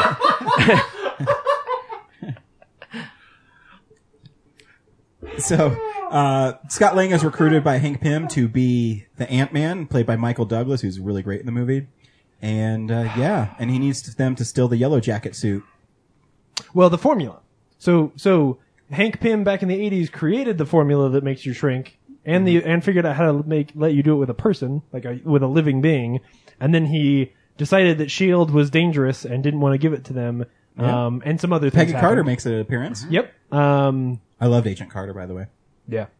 Um, and then he, so he takes it away from them. Oh, and um, Tony Stark's dad is Yeah. in there too. Howard Stark. Um, and uh, anyway, so then this guy ends up taking it and decides like, oh no, I'm gonna do this, and so he builds the suit. Like he figures out how to shrink stuff, but the important thing is figuring out how to shrink people. Um, and and Michael Douglas has tried to hide it from everybody, but Does anyone else think Michael Douglas has a cool voice? uh, can we just can we just cut to the chase, which is how fucking amazing is the first scene of this movie and young Michael Douglas? Young, Oh young my. everybody. Yeah. Yeah. Like young that I just kept staring at it. like every now and then it would just I'd be like, okay, it's definitely that they're doing it CG, but I I honestly I didn't even, until that scene ended, I didn't really think about it. I was like, oh, there's Michael Douglas. And then when he walked away, I was like, that's young Michael Douglas. what the hell? Yeah. no, yeah, like later in the movie you're like, man, his old person makeup's really good. oh man, that was unbelievable. Yeah. That was so good. But the movie is really quick and really fun. Uh, I, I love Michael Pena's character in it. He's Michael So Pena's good. always really good in movies. Yeah. Uh, I love when he's giving just telling Scott about what is happening. He's like, so I was talking to my cousin, you know, and he's like, yo, I know this fat fly person in a, and the movie's so clever that he's talking at the same way. I, I don't know. I just love that. Yeah. That feels Wait. like an Edgar Wright. I was, Yeah. I was just gonna Left say, over. I want to know that that was one from his script Yeah. because Well, the it cool feels thing like is one of his he's characters. still given writing credit and producers credit on yeah. this. and I story mean, credit. Yeah. He and, he and Joe Cornish are still the only people credited on the story. Which they should be, and that's, I mean, they Marvel didn't have to. I mean, they rewrote Uh, it, but Well, they rewrote the script, but the Yeah. story is still credited to them. But Yeah. you know, it it is really interesting to see. I mean, he's still an executive producer on the movie. Like, um, I would love to get a real break. I honestly, what I would love is I would love a DVD commentary with Edgar Wright. that'd be cool. Right? Like, I'd love to hear him talk about like, well, I was gonna do it this way and whatever, just because I, I want to know. Like, there's this uh, alternate universe where that movie's out there, and maybe it's shit. Like, there's nothing. I'm not saying that it would be better because I really like this movie. It's just so curious. You know. So, Andrew, why did you really like this film? E- ev- everything. They pulled it off. Like this was every time a new Marvel movie is about to come out, I'm always like questioning it and wondering, is this going to be the one? Is this going to be the misstep? And I think a lot of people thought Ant-Man was going to be a misstep, and they pulled it off. They did exactly what they've done with every Marvel movie. They made it fun, endearing, like it's pulled back from Marvel continuity just enough while still I mean it's pretty in your face like Mm-hmm. with with everything that they've been doing in in the Marvel movies like you know it's a Marvel movie there's references and characters that have been in these other movies but it's really good at standing on its own and Mm-hmm. Mhm. I think Marvel like we were talking about earlier I think Marvel's really good at that Did Did you guys get the Spider Man reference in it? Uh, Is at the end, right? Yeah, Michael Pena's explains like they got guys who climb up the walls. I'm like, yes, yes. Yeah, I do remember that. Uh, yeah, because I do feel like um, even when they do f- fit that stuff into the story, it's it is for a purpose. Like when they go when Falcon's in the movie, Mm-hmm. maybe the scene is act, like extra long because you know, hey, we've got this this character That was here. a good fight scene, but though. yeah, Like, it was A, really it's a cool enjoyable. f- it's a cool fight scene, and his reason for going his reason for going is a farce. Like it's oh well, we need this thing, Right. Mm-hmm. but it actually has an important plot elements to the rest of the movie where all of a sudden they're like, wait a second, there's this dangerous guy out there. Right. You know, um, it plays a, uh, a purpose in the movie that, you know, I wasn't expecting a cameo to play. Right, right. Yeah, because uh, you know, they he was in a couple of the trailers for it. Yeah. And it makes it seem like he's just going to like show up and be Yeah. like, "Hey, you have He's walking powers by. now." Yeah. but there's an actual reason that Mhm. they meet and fight and Yeah. it's done well. Yeah. Yeah, I, I mean that was I think the coolest part about this movie was all the transitions and the fight scenes. I, I love the ones at the end where they're escaping and he kept on going big and small while he's fighting the dudes with the guns and he was like running up guns and he'd get big and punch them and Mhm. I think that's fucking badass. Yeah. Um, I also think the the scene leading up to the Falcon where, you know, he it's got the best joke. I know you guys I don't know if you missed it or not, but he sees Falcon come down. He's like, "Hey, it's the Pelican," and he's like genuinely excited that he's seeing this hero that I exists missed in the that. world. I Yeah, didn't notice that, yeah. it's just like super fast throwaway, but That's it's funny. amazing. And he's like, "Oh my god, I'm like in this hero world now, and I see this hero." And he's, it's like if we saw Captain America walking down the street, we'd just Yeah. be like, "Holy shit, that's Captain America right there! What the hell is happening?" Yeah. and th- they play that off really well. Yeah. 'cause He's not the typical hero Right. in the movie. He has to become that. And Well, I I think would that's say really interesting. It's great too. because Paul Rudd, you wouldn't think of as being a superhero. Right. I mean, he's always like the funny guy, and um, and I think he's really good in the movie. And I think him rewriting the script to tailor his sensibilities as an actor, I think, was a smart idea. Yeah. Because I, I- the one scene I point to that is total Paul Rudd is at the end, he's making out with Hope. And Michael Douglas opens the door and he says, "What's going on here?" He's like, "I don't know. She just started kissing me, man. And, uh, look, I like you, but I don't like." And it's just really good at that moment. I'm like, Right. "That's that's Paul Rudd to me." I, th- I thought you were going to say the scene where um, uh, Hope and Hank are finally like like Hank finally tells the story of what happens to the Wasp, and then he breaks in and is like, "Oh, I, I just totally ruined the moment." didn't Yeah, I?" that's, oh, that's a great part too. That felt like Paul Rudd. to me. That was an amazing scene, also. Yeah, like And- visually, that and was so cool. What they do to uh to Ant Man and the Wasp here, I'm totally cool with. Like it, okay. Like if he can't hit his wife, you still found a way to make him both an asshole and somebody I like, which is what I wanted. You know? Oh, yeah. Like Well, you. I don't think you want him to hit his wife. I don't want No. him to. well, but that, that's been part of his character Yeah. arc. Forever. Yeah, I understand, yeah. and they Yeah. put that anger in him, which I think works Exa- really well. That's my too. point. I Yeah. like the idea that he's not necessarily the best. Like in in all of- in this lineup of superheroes, we have one that's not really a great guy. Like he's not. Yeah, he's done superhero stuff and he's trying, Yeah. but he's not that great. Um, and I I like that aspect to him. You know, um, he's not. It's not as bad as hey, he hits his wife. Um, because if you made that movie, there needs to there needs to not be a villain in it. Like the villain is the fact Yeah, you- then- like then you are the villain. The- yeah, the villain is you hit your wife, and we need to have a two-hour movie where we all sit and talk about why this isn't okay. You know, um, but I, I still I really like Hank Pym in this movie. Yeah. a lot. Um, yeah, No, and That's it's cool. cool. It, it, it- I, I always love that these Marvel movies now are just being so legitimized because Michael Douglas is in a movie. I mean, you have all these actors that now want to be a part of it. I- It could be, you know, selfish reasons that they say, "Oh, now I'll be in a movie that makes tons of money." Sure. But you also add weight to the to the screen, and you know, Al Oh. Pacino said he wants to do one. yeah, exactly. Everybody wants to do one, like Yeah. because it's it's it's like a John Travolta thing. Like I bet we see Michael Douglas in another movie again. Which what has he done lately? Like Well, you Jason know. Statham said he did not want to be in one. Yeah, but Jason Statham makes some poor choices. That is true. You know? There you go, Ryan. You Whatever. used to say you used to say Jason Statham should never turn down a role. I- I- A, he shouldn't. He did. I know. Eh? Now he's I'm turning telling you, he down. shouldn't. I don't know that he would get offered one because he's never turned down a role before. He's done a lot of dumb movies. Uh, his next That's my movie is The argument. Mechanic Two. It can't be that. bad. Point made. Eh, the first Mechanic's not bad. Mechanic is decent. Yeah. Um, but yeah, no, the mo- I, I just had fun watching the movie, you know, because that, that's the thing I think Marvel has over DC, and I mean even Ben Affleck alluded to it in an interview. Is Marvel likes to have fun. DC seems like they don't want to have fun when they make movies. Uh, I don't know what character they could put to have fun in a movie. I don't know. Aquaman. Aquaman. Uh, they tried with Green Lantern. Oh, I guess they did. They, they tried it with Green Lantern, and that guy jumped ship and came to Marvel to make a fun movie. yeah, They did. But yeah, Uh, it's just it's interesting when you watch movies and that they're able to pull them off because you got the space opera in Guardians of the Galaxy. Now you have a heist movie in Ant Man. Well, Um, I- I think they they they've figured out how to just lean into the weird stuff, especially here. 'Cause here. Because yeah, It's a movie where a guy gets small. His power is to get tiny, which doesn't sound like it's worth much. And then he also can control ants because fuck it. So like, but they they lean into it well enough that you're like, okay, like when they need to explain why he can control ants, it's just like, okay, you you put on this hearing aid and you can control ants. That's all you need to know. Yeah, you don't need to give all Let's of the start science. having ants in the movie. You But, see- know? but I think what's cool though is when I first saw Michael Douglas, I'm like, oh, he's old. He has a hearing aid. Right. Yeah, yeah, yeah. you know, and then you realize he communicates because he's listening to the ants. Yep. Yeah. Yeah, and that's the Um. thing too is I think people realize that uh, now it doesn't. People just want good stories, and they don't care about the, the comic book stuff's fun. But if you tell a good story, it doesn't matter if they can talk to ants. Yeah. you know what I mean. It's they're so concerned in like the early '90s and stuff that ma- if you make comic movies too comic booky, then people won't like them. But I think now they realize, oh, there's good stories. That's all people care about. Right. That's all people. If you're care gonna about. make a comic book movie, make a comic book movie. Exactly. Don't make something that's not. Don't get rid of those elements that that made it fun in the first place, because Yeah. then you get a terrible movie. Yeah.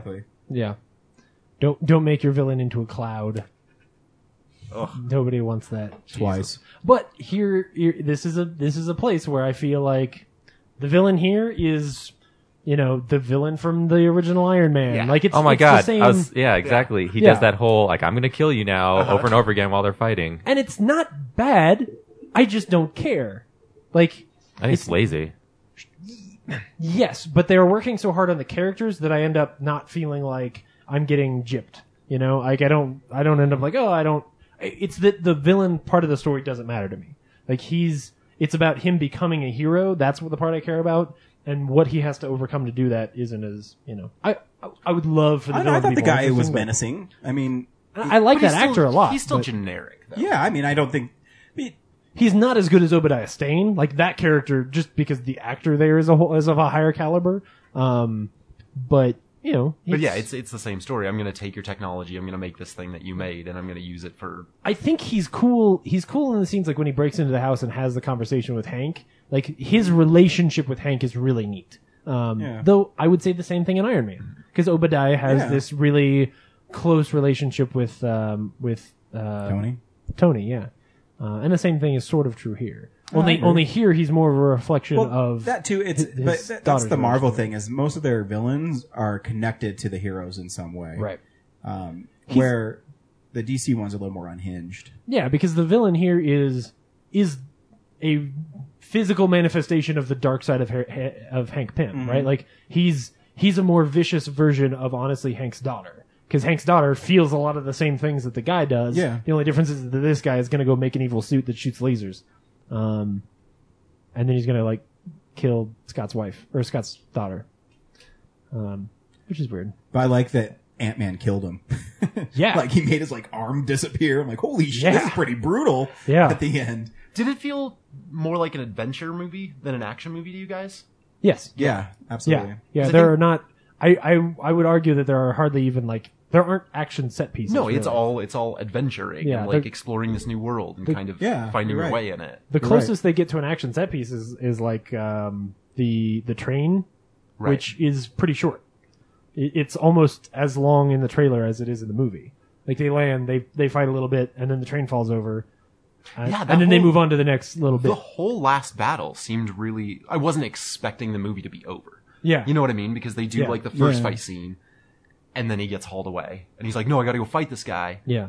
and then you're right back to the fight, and then the movie's over. Like it's it's good pacing, but I wasn't expecting it because a lot of the times, you know, you get that initial fight scene, Yeah. and then there's another twenty minutes to half an hour. Yeah. It's like it's and more- then the final fight scene.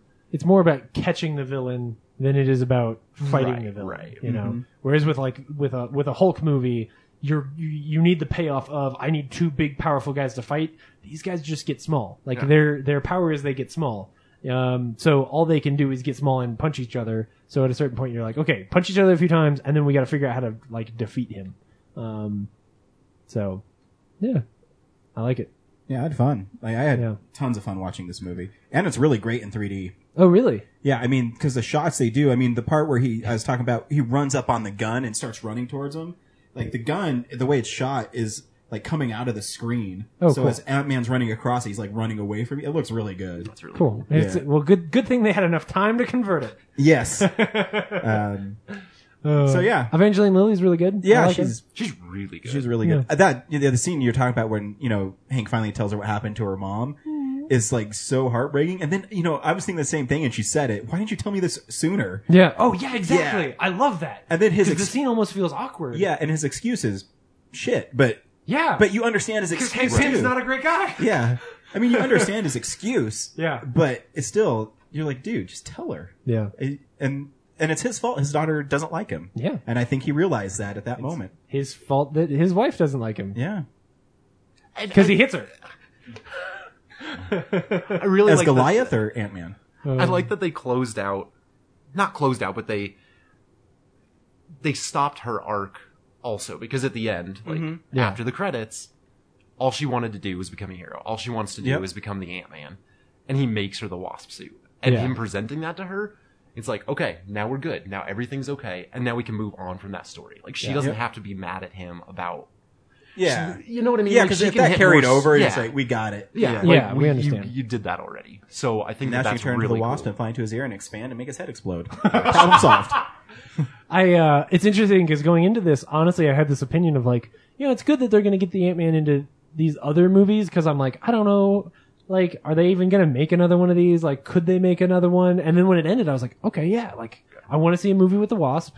I I want to see a movie where like in the second one he needs to figure out how to get big so that then he can also be Giant Man. Like, Which they, did, I mean, they they did that. Yeah, I mean, they- he switches out the thing and then he grows back to normal size. And, right? Yeah, they they allude to the fact that Yeah, he can. Right. Yeah. I love to So in the doesn't next tell movie, he Hank fights how he Godzilla. did it. I'm like, oh, he's not going to tell him so he doesn't obsess about getting his wife back. Do you think that's why? Yeah. You think you you think he remembers and not that and and is lying? Yeah, Hmm. I think so. I, I was like, watching his character, his little face and stuff. I think he remembers. Interesting. I like that you said his little face because he's Ant Man. Yeah. um, yeah, and then you know they have Captain America shows up. Yeah. I love Chris Evans now. Like, I always liked him, but I love his Captain America. Uh huh. I'm What gonna, did- what I'm did gonna- they do- I'm gonna what- miss what- him when What he's did gone. the Winter Soldier do? What, what did he do? They have his arm trapped in a vice. Yeah, I know, but that was that was a little weird. Like I Yeah? like where they're going with it, but I was just Uh, I- it's- I- they're Well, setting it's up really Civil just- War, I guess. Yeah, it's really just to say like, hey, we caught him, and we need the Ant Man to go in and fix his arm because we need him to help us. well, and that was all actually filmed for Civil War apparently, and then Oh. they went through all the Civil War footage. And they were like, "Hey, can we put this clip at the end of Ant Man?" Oh, so that scene is going to be in the movie. probably not now, but originally it Oh, was okay. going to be. Well, Does or, that make sense? Yeah. Yeah. Well, because like the um, Is Ant Man in Yeah. Civil War? Yes. Yeah. Okay. everyone is in Civil War. Everyone. Like like literally all of them, I think. Even Ross, Thunderbolt Ross from Oh, Hulk, that's they're right, bringing him yeah. back. Yeah. That movie's gonna be awesome. Is that, how's that movie not gonna be five hours long? It should be. They should make that movie. Fun. I'd be fine with that. I, I'd be down. Yeah. First five hour Hollywood movie. Yeah. Uh, you know, I just can't wait to see Spider Man. I should have- cannot wait. It should have an intermission. That'll never happen. They'll just make it part one and part two, which is what Infinity War is. It's a five hour movie. Yeah. They're splitting up. Well, but Infinity War, I could I could see that being split into really being two movies. Like you could have one on Earth and one cosmic, or vice versa. Like I could see that actually being split well. But Civil War, like just give me five hours, give me a give me a, an intermission where like you play ten minutes of cartoons while I go to the bathroom. Like I'm down, I got time, man. What's so cool is you you think about that they plan these movies so far in advance, but they still have so much story to tell to get to Infinity War. Yeah. You're like, oh, that's only four years away. Well, but honestly, like, well, I guess Guardians of the Galaxy will tie into it. But what other movies that are that they're Mm-hmm. Uh, making? Captain Marvel will. Oh, you're right. Yeah. Yeah. So those two, but but Captain Marvel's going to be mostly like they got to set up that character. Mm-hmm. Mhm. So as far as setting up Thanos, like the first Infinity War movie is going to have to be really explaining who that character is because most people don't know who he is. Like they haven't. He's some big blue guy, but they don't really understand any story there. Mm-hmm. Um, it's gonna be interesting. I I, I want to see where they go after Civil War too, because to me it seems like Phase Two should end at Civil War, not start Right. at Phase Three. Well, if, But- if well, I'm wondering if Civil War is going to stretch all throughout Phase Three. Then oh, it might. you know what I yeah. mean? Just kind of have that rift. Like what I always thought would be That'd be super cool. interesting is you have these two different teams of Avengers. You know what I mean? And then in Infinity War, you have to bring everybody back together, and that's kind of where everybody puts their differences aside. And then you kill because you Cap. have to fight Thanos. Like you have, you can't have all your heroes being separate. Does That's a- that make sense? I love that idea. I think that's what they should do with it. Now, as to So then whether in they this will- one, you just have him. He's, he's, he catches Winter Soldier. Mm-hmm. He fights Crossbones. There's this thing going on, so he argues with Tony Stark. Yes. He doesn't die. He just he Exactly. just beats Crossbones. Exactly. And whatever the whatever the sort of plot of the movie is, but it sets up that division. yeah, I then you like that a bring them lot. all- because then you have you know what six movies. Well, but because you also a lot of the movies are set that they're doing after that, setting up for like Guardians of the Galaxy will have nothing to do with Civil War. Black Panther's going to have to set up Black Panther. Right. Captain America's got to set up Black Panther or uh, Captain Marvel. I mean, um, same thing for uh, Strange, Doctor Strange. Um, so you could filming that right now. I can't yeah, like you could you could pay homage to Civil War, but it's not going to be overbearing. So you Right. could let that sit and spin Right. until the beginning of Infinity War, where like all everything has really gone to shit, and all the villains, all the superheroes hate each other, and then they have to come together. Then they have to- Yeah, they all have to come back together. Be- because it's because it starts with Tony with with Cap getting shot in the head, and you're like, oh my gosh, like how do we come back from this? And then they all have to join together to fight Thanos. I think that would be the best way to do it. I Oh don't think I don't think you can kill Captain America in Civil War. Kevin Feet, give us a call. We've got JJ Abrams' email address. Yes, we sure do. So uh, thanks for listening. Yeah. Um, Andrew, what else do you like besides comic books? That's all I like. I don't like anything else. All right, I was going to give a chance to be really deep there, but And Oh, Think Pokemon World Pokemon Peace. games. Pokemon games. Pokemon games. Yeah. Oh, oh, and Legos. Have Oh, you there you go. seen the Lego Ant Man set? It's probably No. the best Lego set ever. Really? Are the pieces smaller than normal? Uh huh. Did- oh, yeah, 'cause they- you well, 'cause- build you build big Lego bricks out of Legos. What? Yeah. And Ant Man is, you know, he's supposed to be miniature, so you build a big ant for him to ride on. No it's shit. the best set ever. I'm going to Toys R Us after we leave. Best set. Oh my goodness, that sounds cool. Oh, and you build giant screws I just to launch. I just no Yeah, way. it's amazing. It's the I best just thing. assumed that it was going to be because for the uh, for the um, not I want to say aircraft carrier. Um, you know the Marvel Sh- uh, the helicarrier? The helicarrier for the helicarrier, they actually invented mini minifigs. So so that that thing could be to, to scale, they have little minifigs that the the base of the figure is the size of one bu- the one notch, you know, and then it's just like a little. It, loo- it looks like a tiny uh, Oscar, you know. Mm-hmm. Um, and some of them are painted to look like Iron Man and stuff like that. So I thought you were gonna say like, oh no, you just get like you get a regular size minifig and then one of those for Ant Man, so that he can shrink. You build it in scale with him. Oh my And goodness, it's that's only so like, cool. It's like 25 bucks too. It's the best.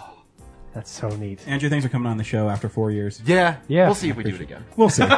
we'll see. Uh, make sure you see Andrew at Colorado Coins, Cards, and Comics. If you get a hold slot, 20% off all your stuff in the hold slot, and their back issues are half off, and he'll also help you find comics. And he's a really nice guy. So make sure you say hi to him. Yeah. Next week we see Pixels. Thanks, everybody. Thank you, Andy. Thank you, Andrew. Bye. Bye. Visit our website, realnerdspodcast.com. You can tweet us at real underscore nerds. You can email us even, realnerds at gmail.com. Like us on Facebook. Hey, stream us on Stitcher. You want to call us? 720-6nerds5. And download us on iTunes. Just search Real Nerds. Thank you, Joe Kempter, for the wonderful voiceover. And also Spark Mandrill for the wonderful late night jazz smooth sounds of movies. You can find him on SoundCloud. This has been a Nebulous Visions production.